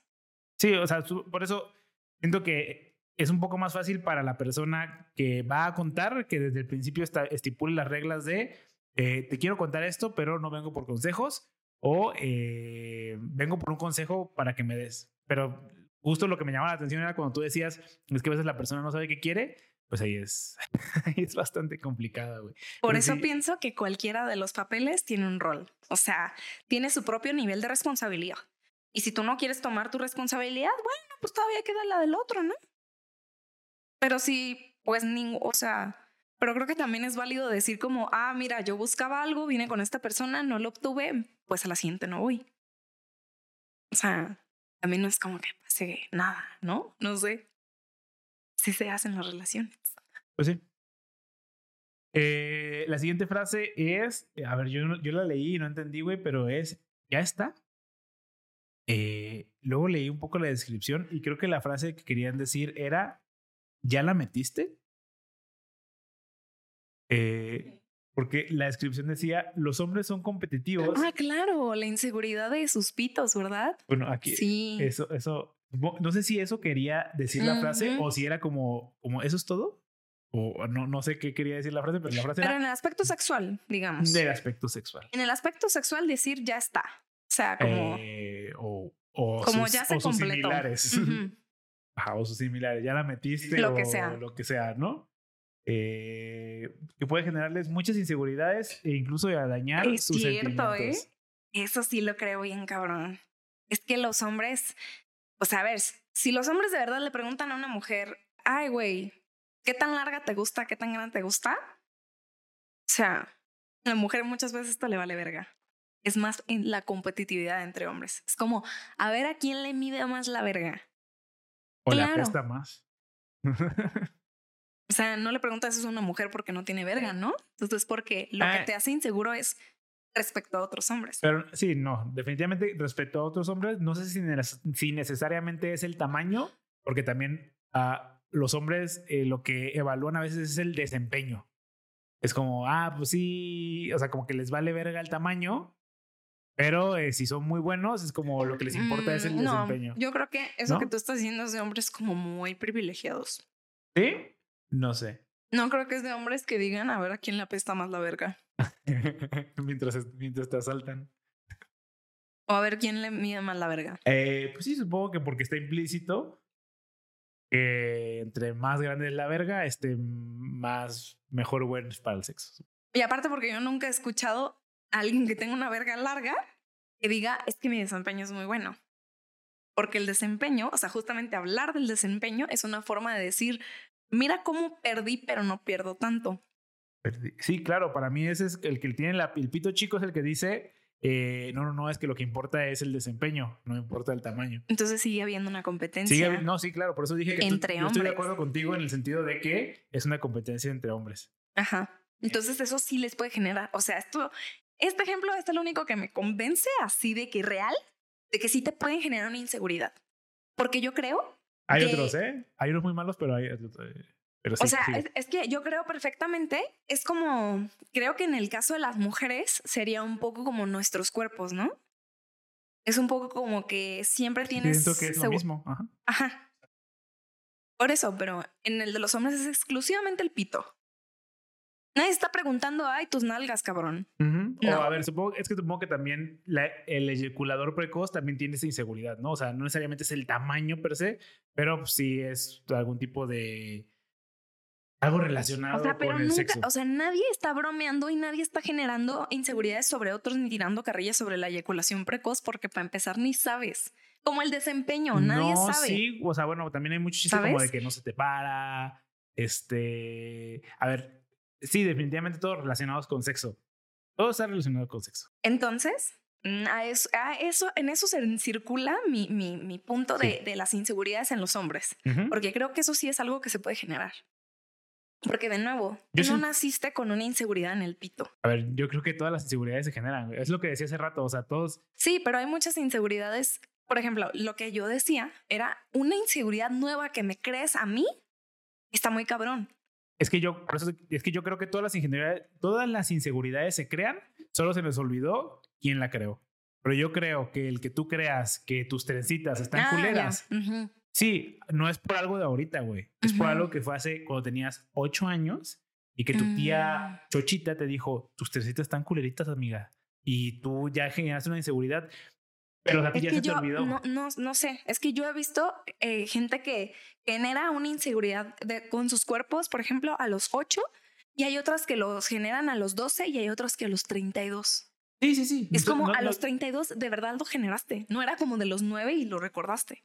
Por eso, pero alguien te la generó. Alguien te dijo, o sea, alguien te tuvo que Ah, poner sí. la semilla de decir, tú estás culera. O sea, Ah, todo- eh, eso o sea, estoy de acuerdo contigo. Es la inseguridad, no las crean. O sea, y en el pito también. No, no es- se crean, no te las creas tú mismo, ya No te las creas tú Ajá. mismo. ajá. O sea, No, sí, alguien te las tiene que alguien te crear. las tiene que crear. Eso, en eso estoy de acuerdo contigo. Sí, y sí, el, el pito también se crea. O sea, alguien te, te mete en la cabeza que el pito es importante. Que puede ser, es, que ese es mi punto, que puede ser esa morra, güey. Que puede ser esa Sí. morra diciéndote, ya está. Pues lo más probable es que sea, O sea, que no- sea no una lo sexual, generaste ¿no? Ajá, no lo generaste en una plática, en un, en un, eh, en una carrilla, en una a ver quién. No, eso solamente a lo mejor te, te hizo como esta preparación, ¿no? Te preparó el terreno así como de que El miedo, te plantó la el duda, miedo. Ujú. te implantó la duda de seré, seré yo, eh? seré esa yo, así, ¿sabes? Igual creo que por eso existen sobre los cuerpos en la parte femenina, porque no tiene nada que ver con el sexo. Porque las mujeres estén como estén, parece que tienen sexo y sin pedos, ¿no? Pero uy, sí, sí. Si son gordas, o si las chichis, o si las nalgas, o si la cintura, o si la cara, si la nariz. Sí, porque al final, sí, porque al final el modelo de eh, la mujer ideal es algo que se que prevalece más o que incluso las mujeres le toman más importancia, güey, porque también existe el modelo del hombre ideal que tiene pues, está mamadísimo y pero al Que hombre, también hay gente que tiene, o sea, que también hay hombres que tienen ese tipo No, de inseguridades, claro. pero creo que la más pero en común general el es hombre, la de... el hombre es como, ay, qué panzón, qué chido que estás panzón. O sea, es como les vale verga. Les vale verga. su físico. Exacto. Como a nosotras nos valdría verga decir si tienen buen sexo o no, ¿no? O sea, entre las mujeres. ¿Quién sabe? O sea, nadie dice como, como, y güey, tú eres de vagina chiquita, güey, o qué, güey. O sea, Pues sí. A lo mejor la vagina sí, pero a lo mejor las chichis sí se lo toman muy en serio, güey. A ver, también es una parte sexualizada, pero eh, eh, entiendo, entiendo. o sea, pero es que no lo toman en el aspecto sexual, porque así como dicen de las chichis, así dicen de la nariz.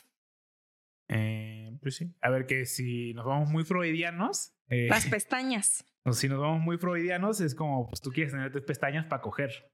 Pero bueno, pues eso ya es muy, mucha psicología barata que, que nosotros vendemos y nos encanta vender. Y en realidad, creo que solamente tiene que ver con privilegios, independientemente de coger. Porque creo, mm, creo que en eso sí no, no creo que tengas razón, ¿eh? A ver, yo lo dije, lo dijo Freud. Yo creo que lo que tiene que ver es la, el nivel de privilegio que te está otorgando esta característica en ti. Que puede ser coger, sí, pero Sí, puede, ser, otra. que... O sea, puede ser nada más tener pareja.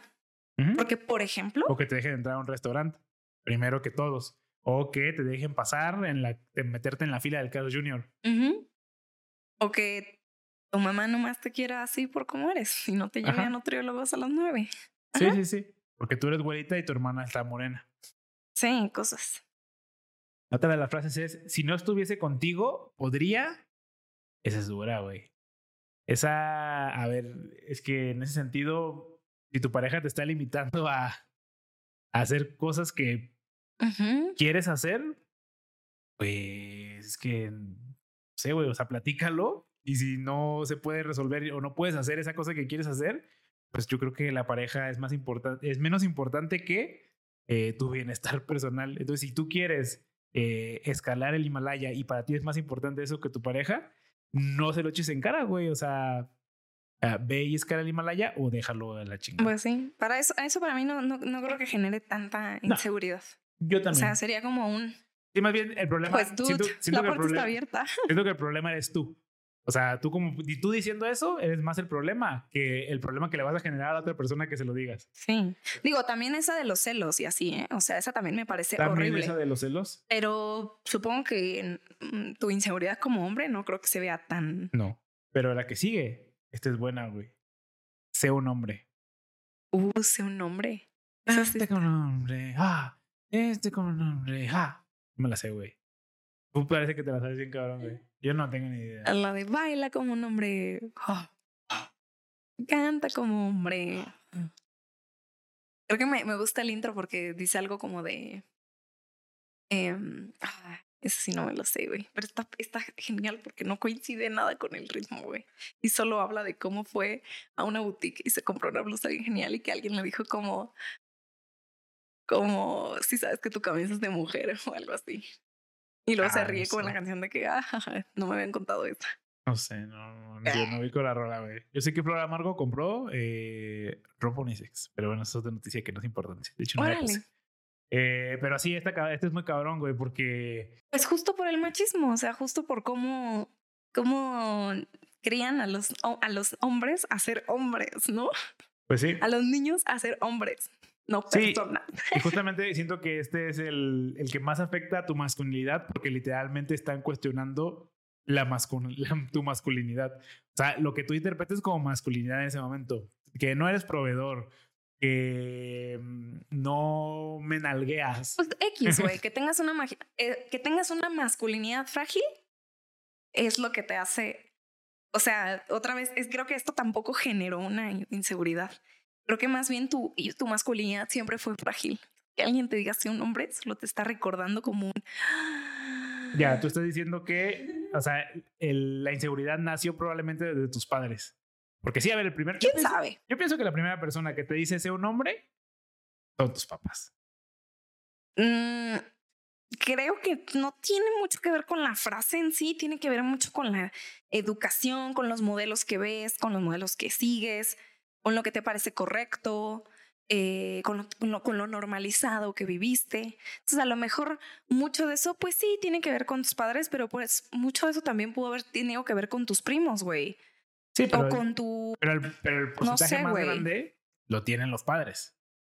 Sí, estoy de acuerdo que, a ver, todos somos víctimas de todos nuestros contextos y todas las variables que tenemos ahí, pero, a ver, la variable más grande y presente que va a afectar a ese, eh, A, es- a esa masculinidad atributo. fri- frágil. pues es tus papás, güey. Pues, ¿Quiénes son los primeros que te, quiénes son los que te dicen cómo debes de comportarte?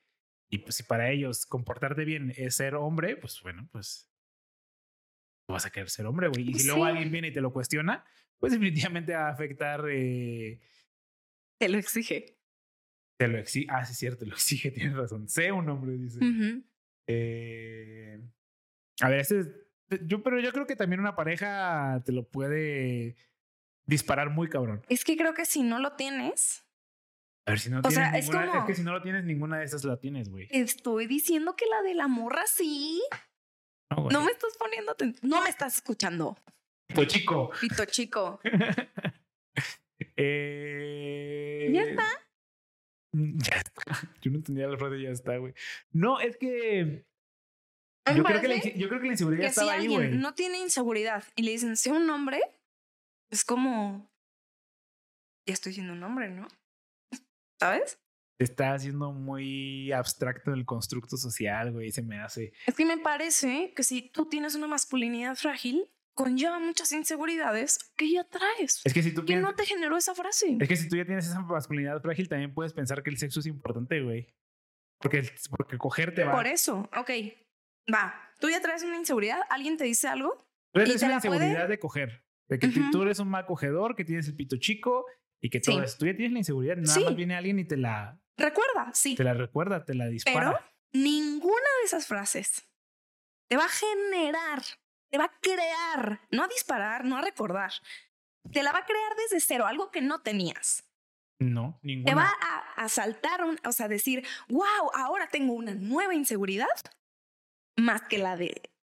Ya está. No, Yo creo que sí. no. Es que es lo mismo, güey. A mí me parece que no, güey. Justo por el contexto, güey. Por lo que tú decías, la, la masculinidad frágil se hace desde es que niños tú y estás esto. partiendo del supuesto que entonces yo. Si alguien, si alguien me dice eso, ya me van a generar inseguri- esa inseguridad. Pues a lo mejor no todos. Entonces, Pero- entonces, ok, entonces estás de acuerdo que hay variables que hacen más propensa la situación. Lo cual quiere decir que hay contextos O sea, de que, de que es más propenso de que te, que, de de que te genera una inseguridad. Lo cual quiere decir que hay contextos en los que ya hay una predisposición para que la inseguridad se cree. Se cree. Pero es que en realidad no se está creando, ya estaba ahí y eso nada más lo potencializó.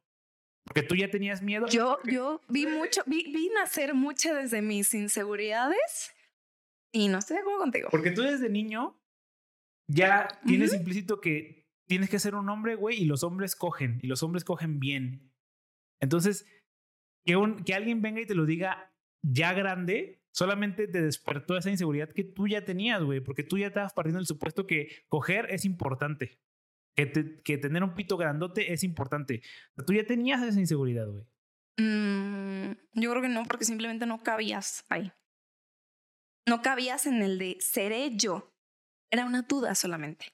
Lo que platicábamos. Todo eso solamente te prepara el terreno. Pero preparar el terreno no significa que haya un- una inseguridad. Pero entonces, a ver, si tú... Por ejemplo, alguien me puede decir, no sé, güey, que soy una mala escaladora, güey. Y yo ahorita no estoy insegura por ser una mala escaladora.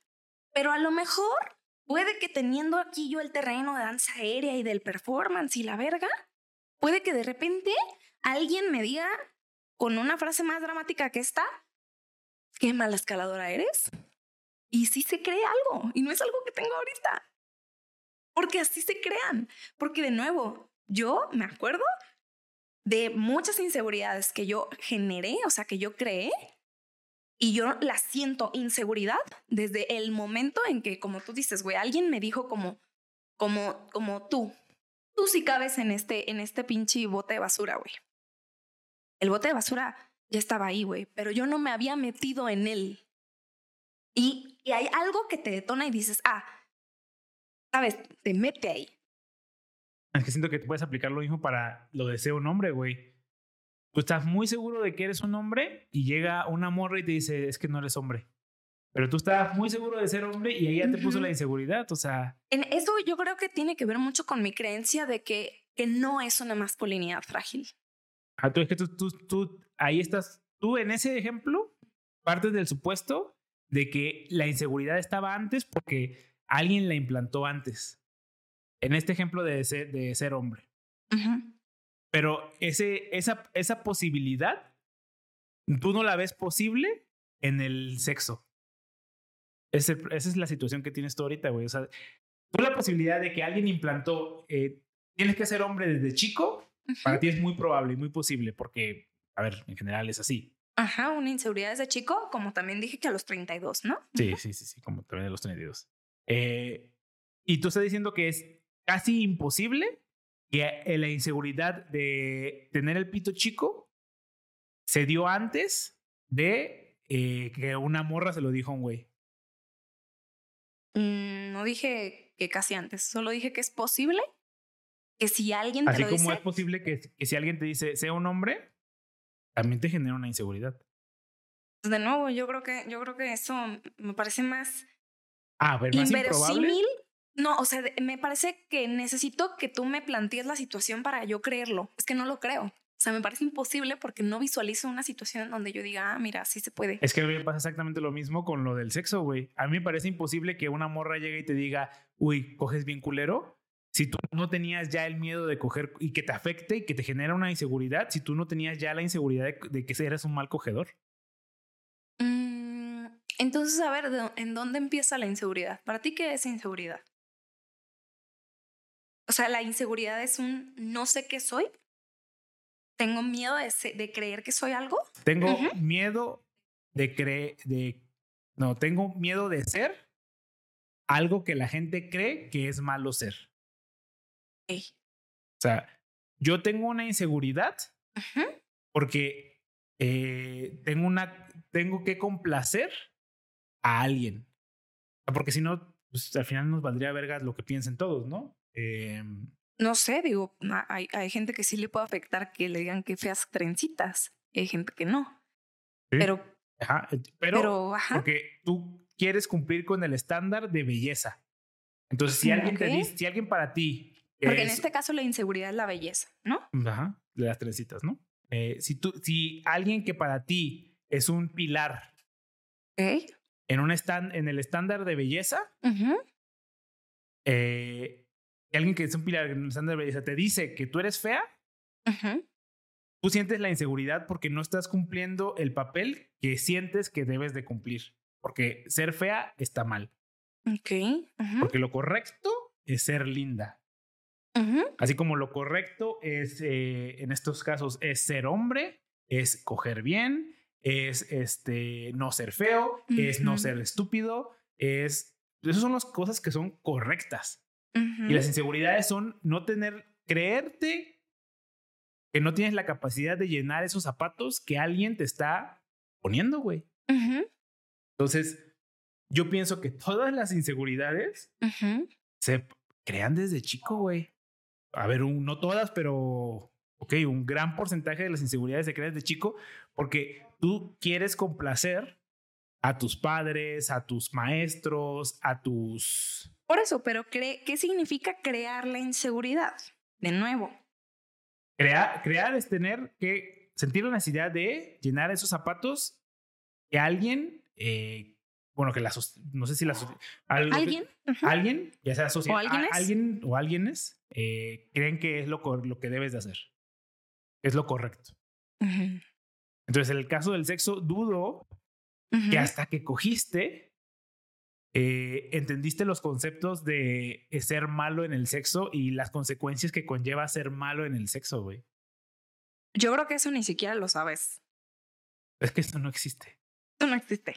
Pero otra Pero- vez es Creo que en ese momento, como tú dijiste, tengo miedo de ser no sé qué, no sé qué, no sé qué.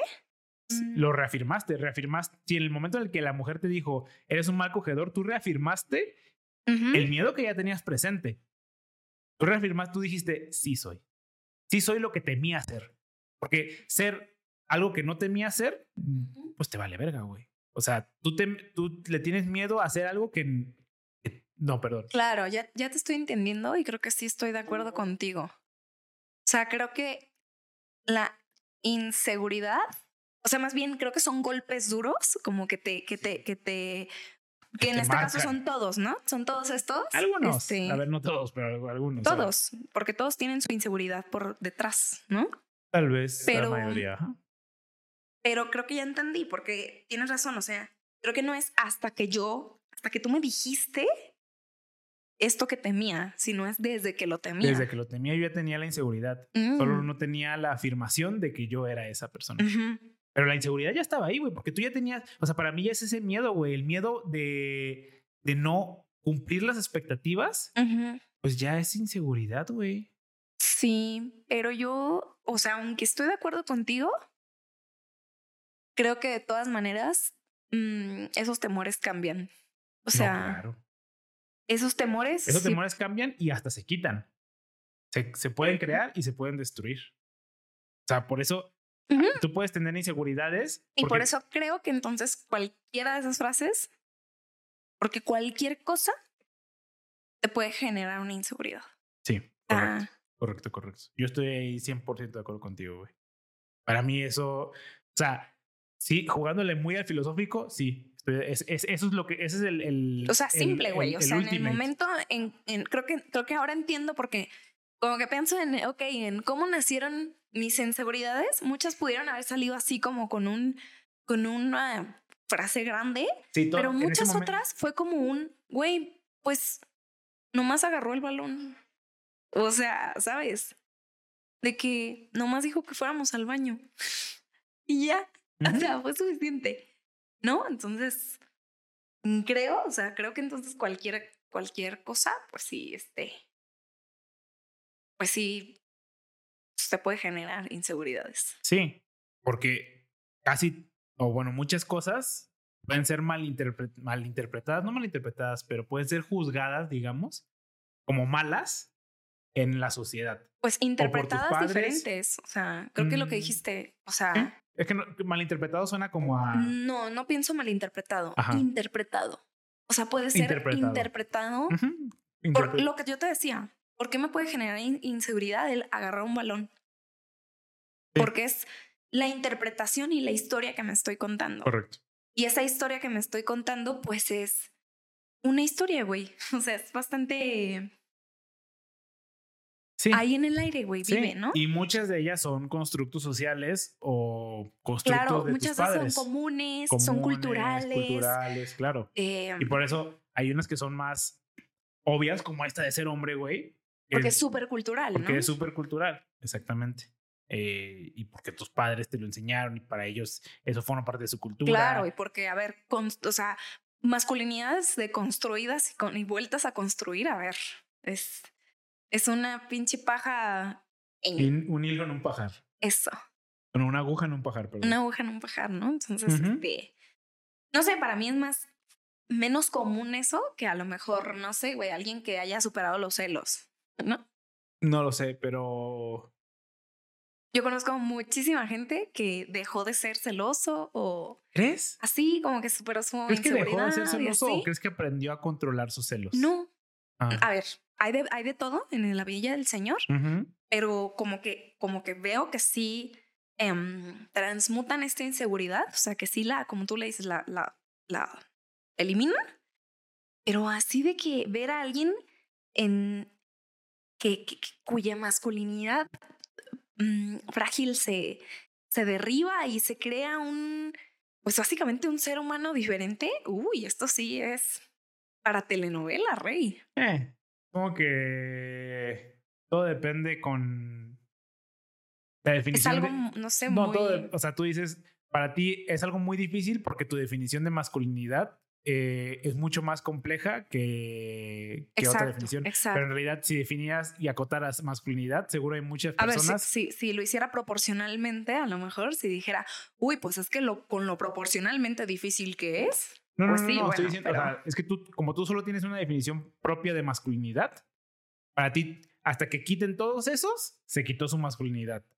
Pero porque esa es tu definición de masculinidad. Yo te puedo, yo te puedo decir que muchas personas eh, dejaron de tener esta mascul- masculinidad porque para mí el término de masculinidad es mucho más, mucho menos complejo, muchos menos atributos que los que tú les das. Y claro, pues para Sí, que se perdón. cumplan todos los atributos. No me refería al cambio de la persona en su masculinidad, en su propio concepto de masculinidad, pero sí en la inseguridad que le causa algo relacionado con su masculinidad frágil. Pero sí. Ajá, ajá, o sea, de que tú puedes ser o dejar de ser un, un, un macho, ¿no? Un macho. sí. Em, pero que una frase así te, te pegue, digamos, em, es la que me, me parece más, este, como más difícil que de verdad te deje de afectar, por más que hayas cambiado tú, ¿no? Que alguien con celos, pues. Que alguien con celos te diría como lo contrario, alguien que ya superó, o sea, me parece más fácil que superes esa inseguridad de los celos a que superes una inseguridad de tu masculinidad. Ya. Ok. Sí. En ese sentido, sí. Eh. Sí, sí, sí. Si lo catamos, eso sí, tienes razón. Así me, me, me- es mi impresión. Sí, creo que estoy de acuerdo contigo. Pero creo que tanto los celos como la masculinidad, eh, dejarlos de tener se me hace casi igual de complicado. A ver, no estoy diciendo, no estoy pensando que los celos sean malos. Yo no digo que los celos sean malos. No, no, no, tampoco, a ver, tampoco la masculinidad es mala. Es que, a ver, también satanizar a la masculinidad, porque tu Mm. definición de masculinidad es mala. Claro, si tienes todos esos atributos de eh, golpear a tu esposa y eh, manejar borracho, pues sí, esos son atributos que son malos definitivamente, pero si defines la masculinidad como algo distinto, con distintos atributos, eh, hay definiciones en las que la masculinidad no es mala. Y el Mm, macho no es malo en ciertas definiciones. Me refería a que, o sea, tú te, tú te puedes seguir sintiendo celoso y eso no es verdaderamente el problema. O sea, no- es como decir, o sea, es como comparar triste con masculinidad. No quiero comparar la masculinidad, que no creo que tenga nada de malo en sí, con un sentimiento que pues es temporal. Como los celos. Que los celos son un sentimiento. Eh, pues ya hay unos más feos, güey. Este, nunca haces nada bien, está culero. Yo pienso que se lo digas a quien se lo digas. Este, está culero, güey. Las Eh, frases totalitarias son culeras. Las frases totalitarias son culeras. Es fuerte, güey. Eh, una me llamó la atención, dice, en comparación con los demás, eres. Y bueno, definitivamente comparar tiene sus pros y sus contras. Y a lo mejor esto no lo vamos a discutir tanto, pero en el artículo decía, si quieres comparar a tu novio o marido con otros hombres, al menos ten la cortesía de hacerlo con tus amigos y no delante de él. Qué mamada, güey. ¿Cómo que... A ver, tú, bueno, más bien, ¿tú qué piensas, güey? Pienso que este artículo es una perra mamada, güey. No, no, no, y pero... que toda esta masculinidad frágil, por ejemplo, está en este artículo.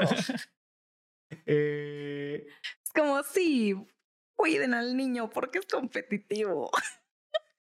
oye, sí es cierto, ay, oye, sí es cierto, ¿eh? No lo había pensado así, ¿eh? Hay frases que sí es como... Este- Mujer, no, no, no lo compares, ¿eh? Con otros hombres. Es que su pito es perfecto así como es, ¿eh?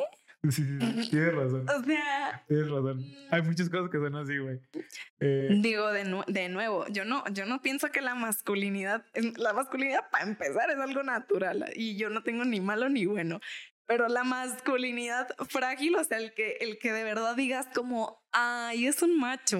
no, yo siento que el, el, el adjudicarle la responsabilidad a alguien más que no sea la misma persona, sí se me hace como estúpido. O sea, por ejemplo, yo veo estas frases y pienso, güey, al chile, o sea, sé que es muy fácil decirlo, como, güey, al chile todo esto te debería valer verga. Claro, es como decir, no estés triste, lo entiendo. Entiendo que, entiendo que es muy fácil decirlo y es muy complicado hacerlo, pero en realidad todas estas son cosas que tú como hombre puedes trabajar en ti, güey. No necesitas que la mujer deje de hacerlo para que ya no te afecte. Tú puedes trabajarlo para que te deje de afectar y que si lo dices como, güey, me vale pito tu amigo que con el que sales o me vale pito que mi pito sea chico y me vale pito que nunca haga nada bien.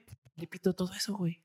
Y pero pues sí, obviamente es muy fácil decir De que te nuevo. valga pita todo. De nuevo, a mí este artículo me parece como un, hay que defender a los hombres porque son especiales.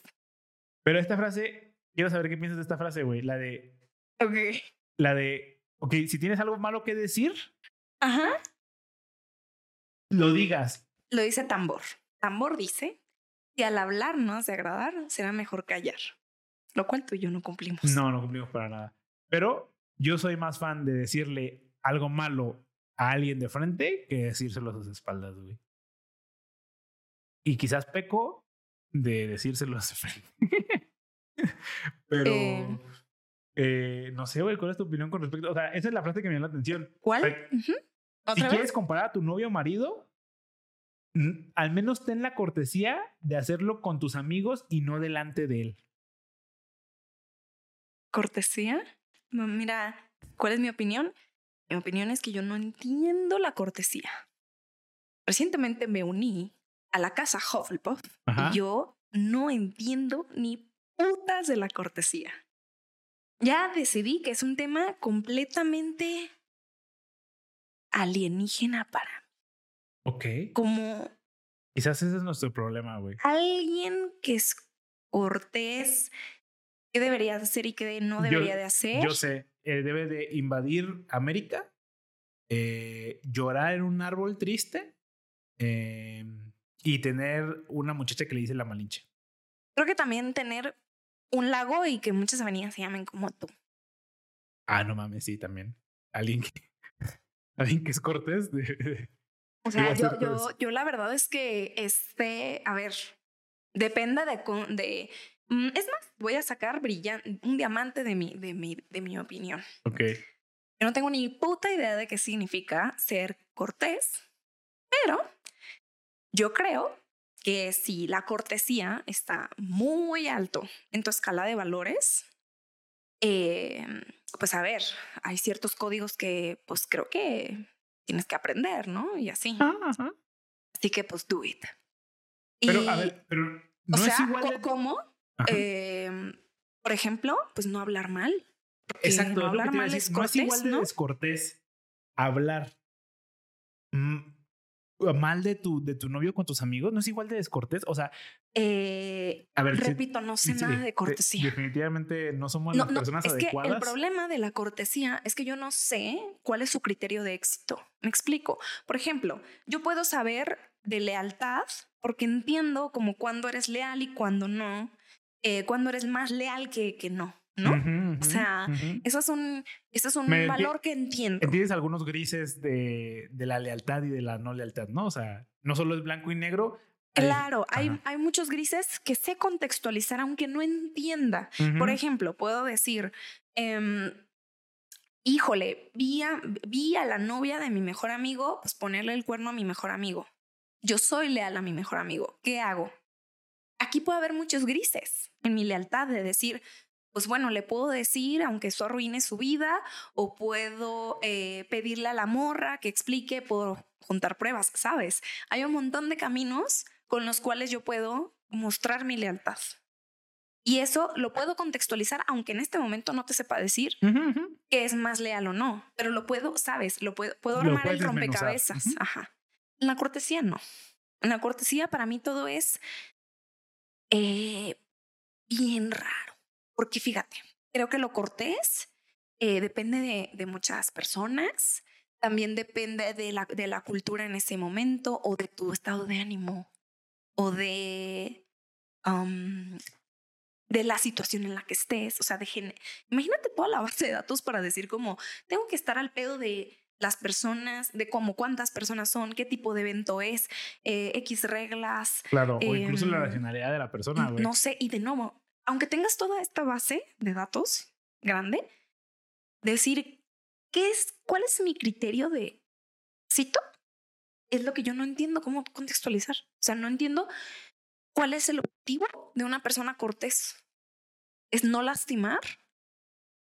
Es, o sea, no sé, es, esto me parece muy gris. No, no muy gris, muy desconocido. Me parece Sí. una black box. Sí, complicado.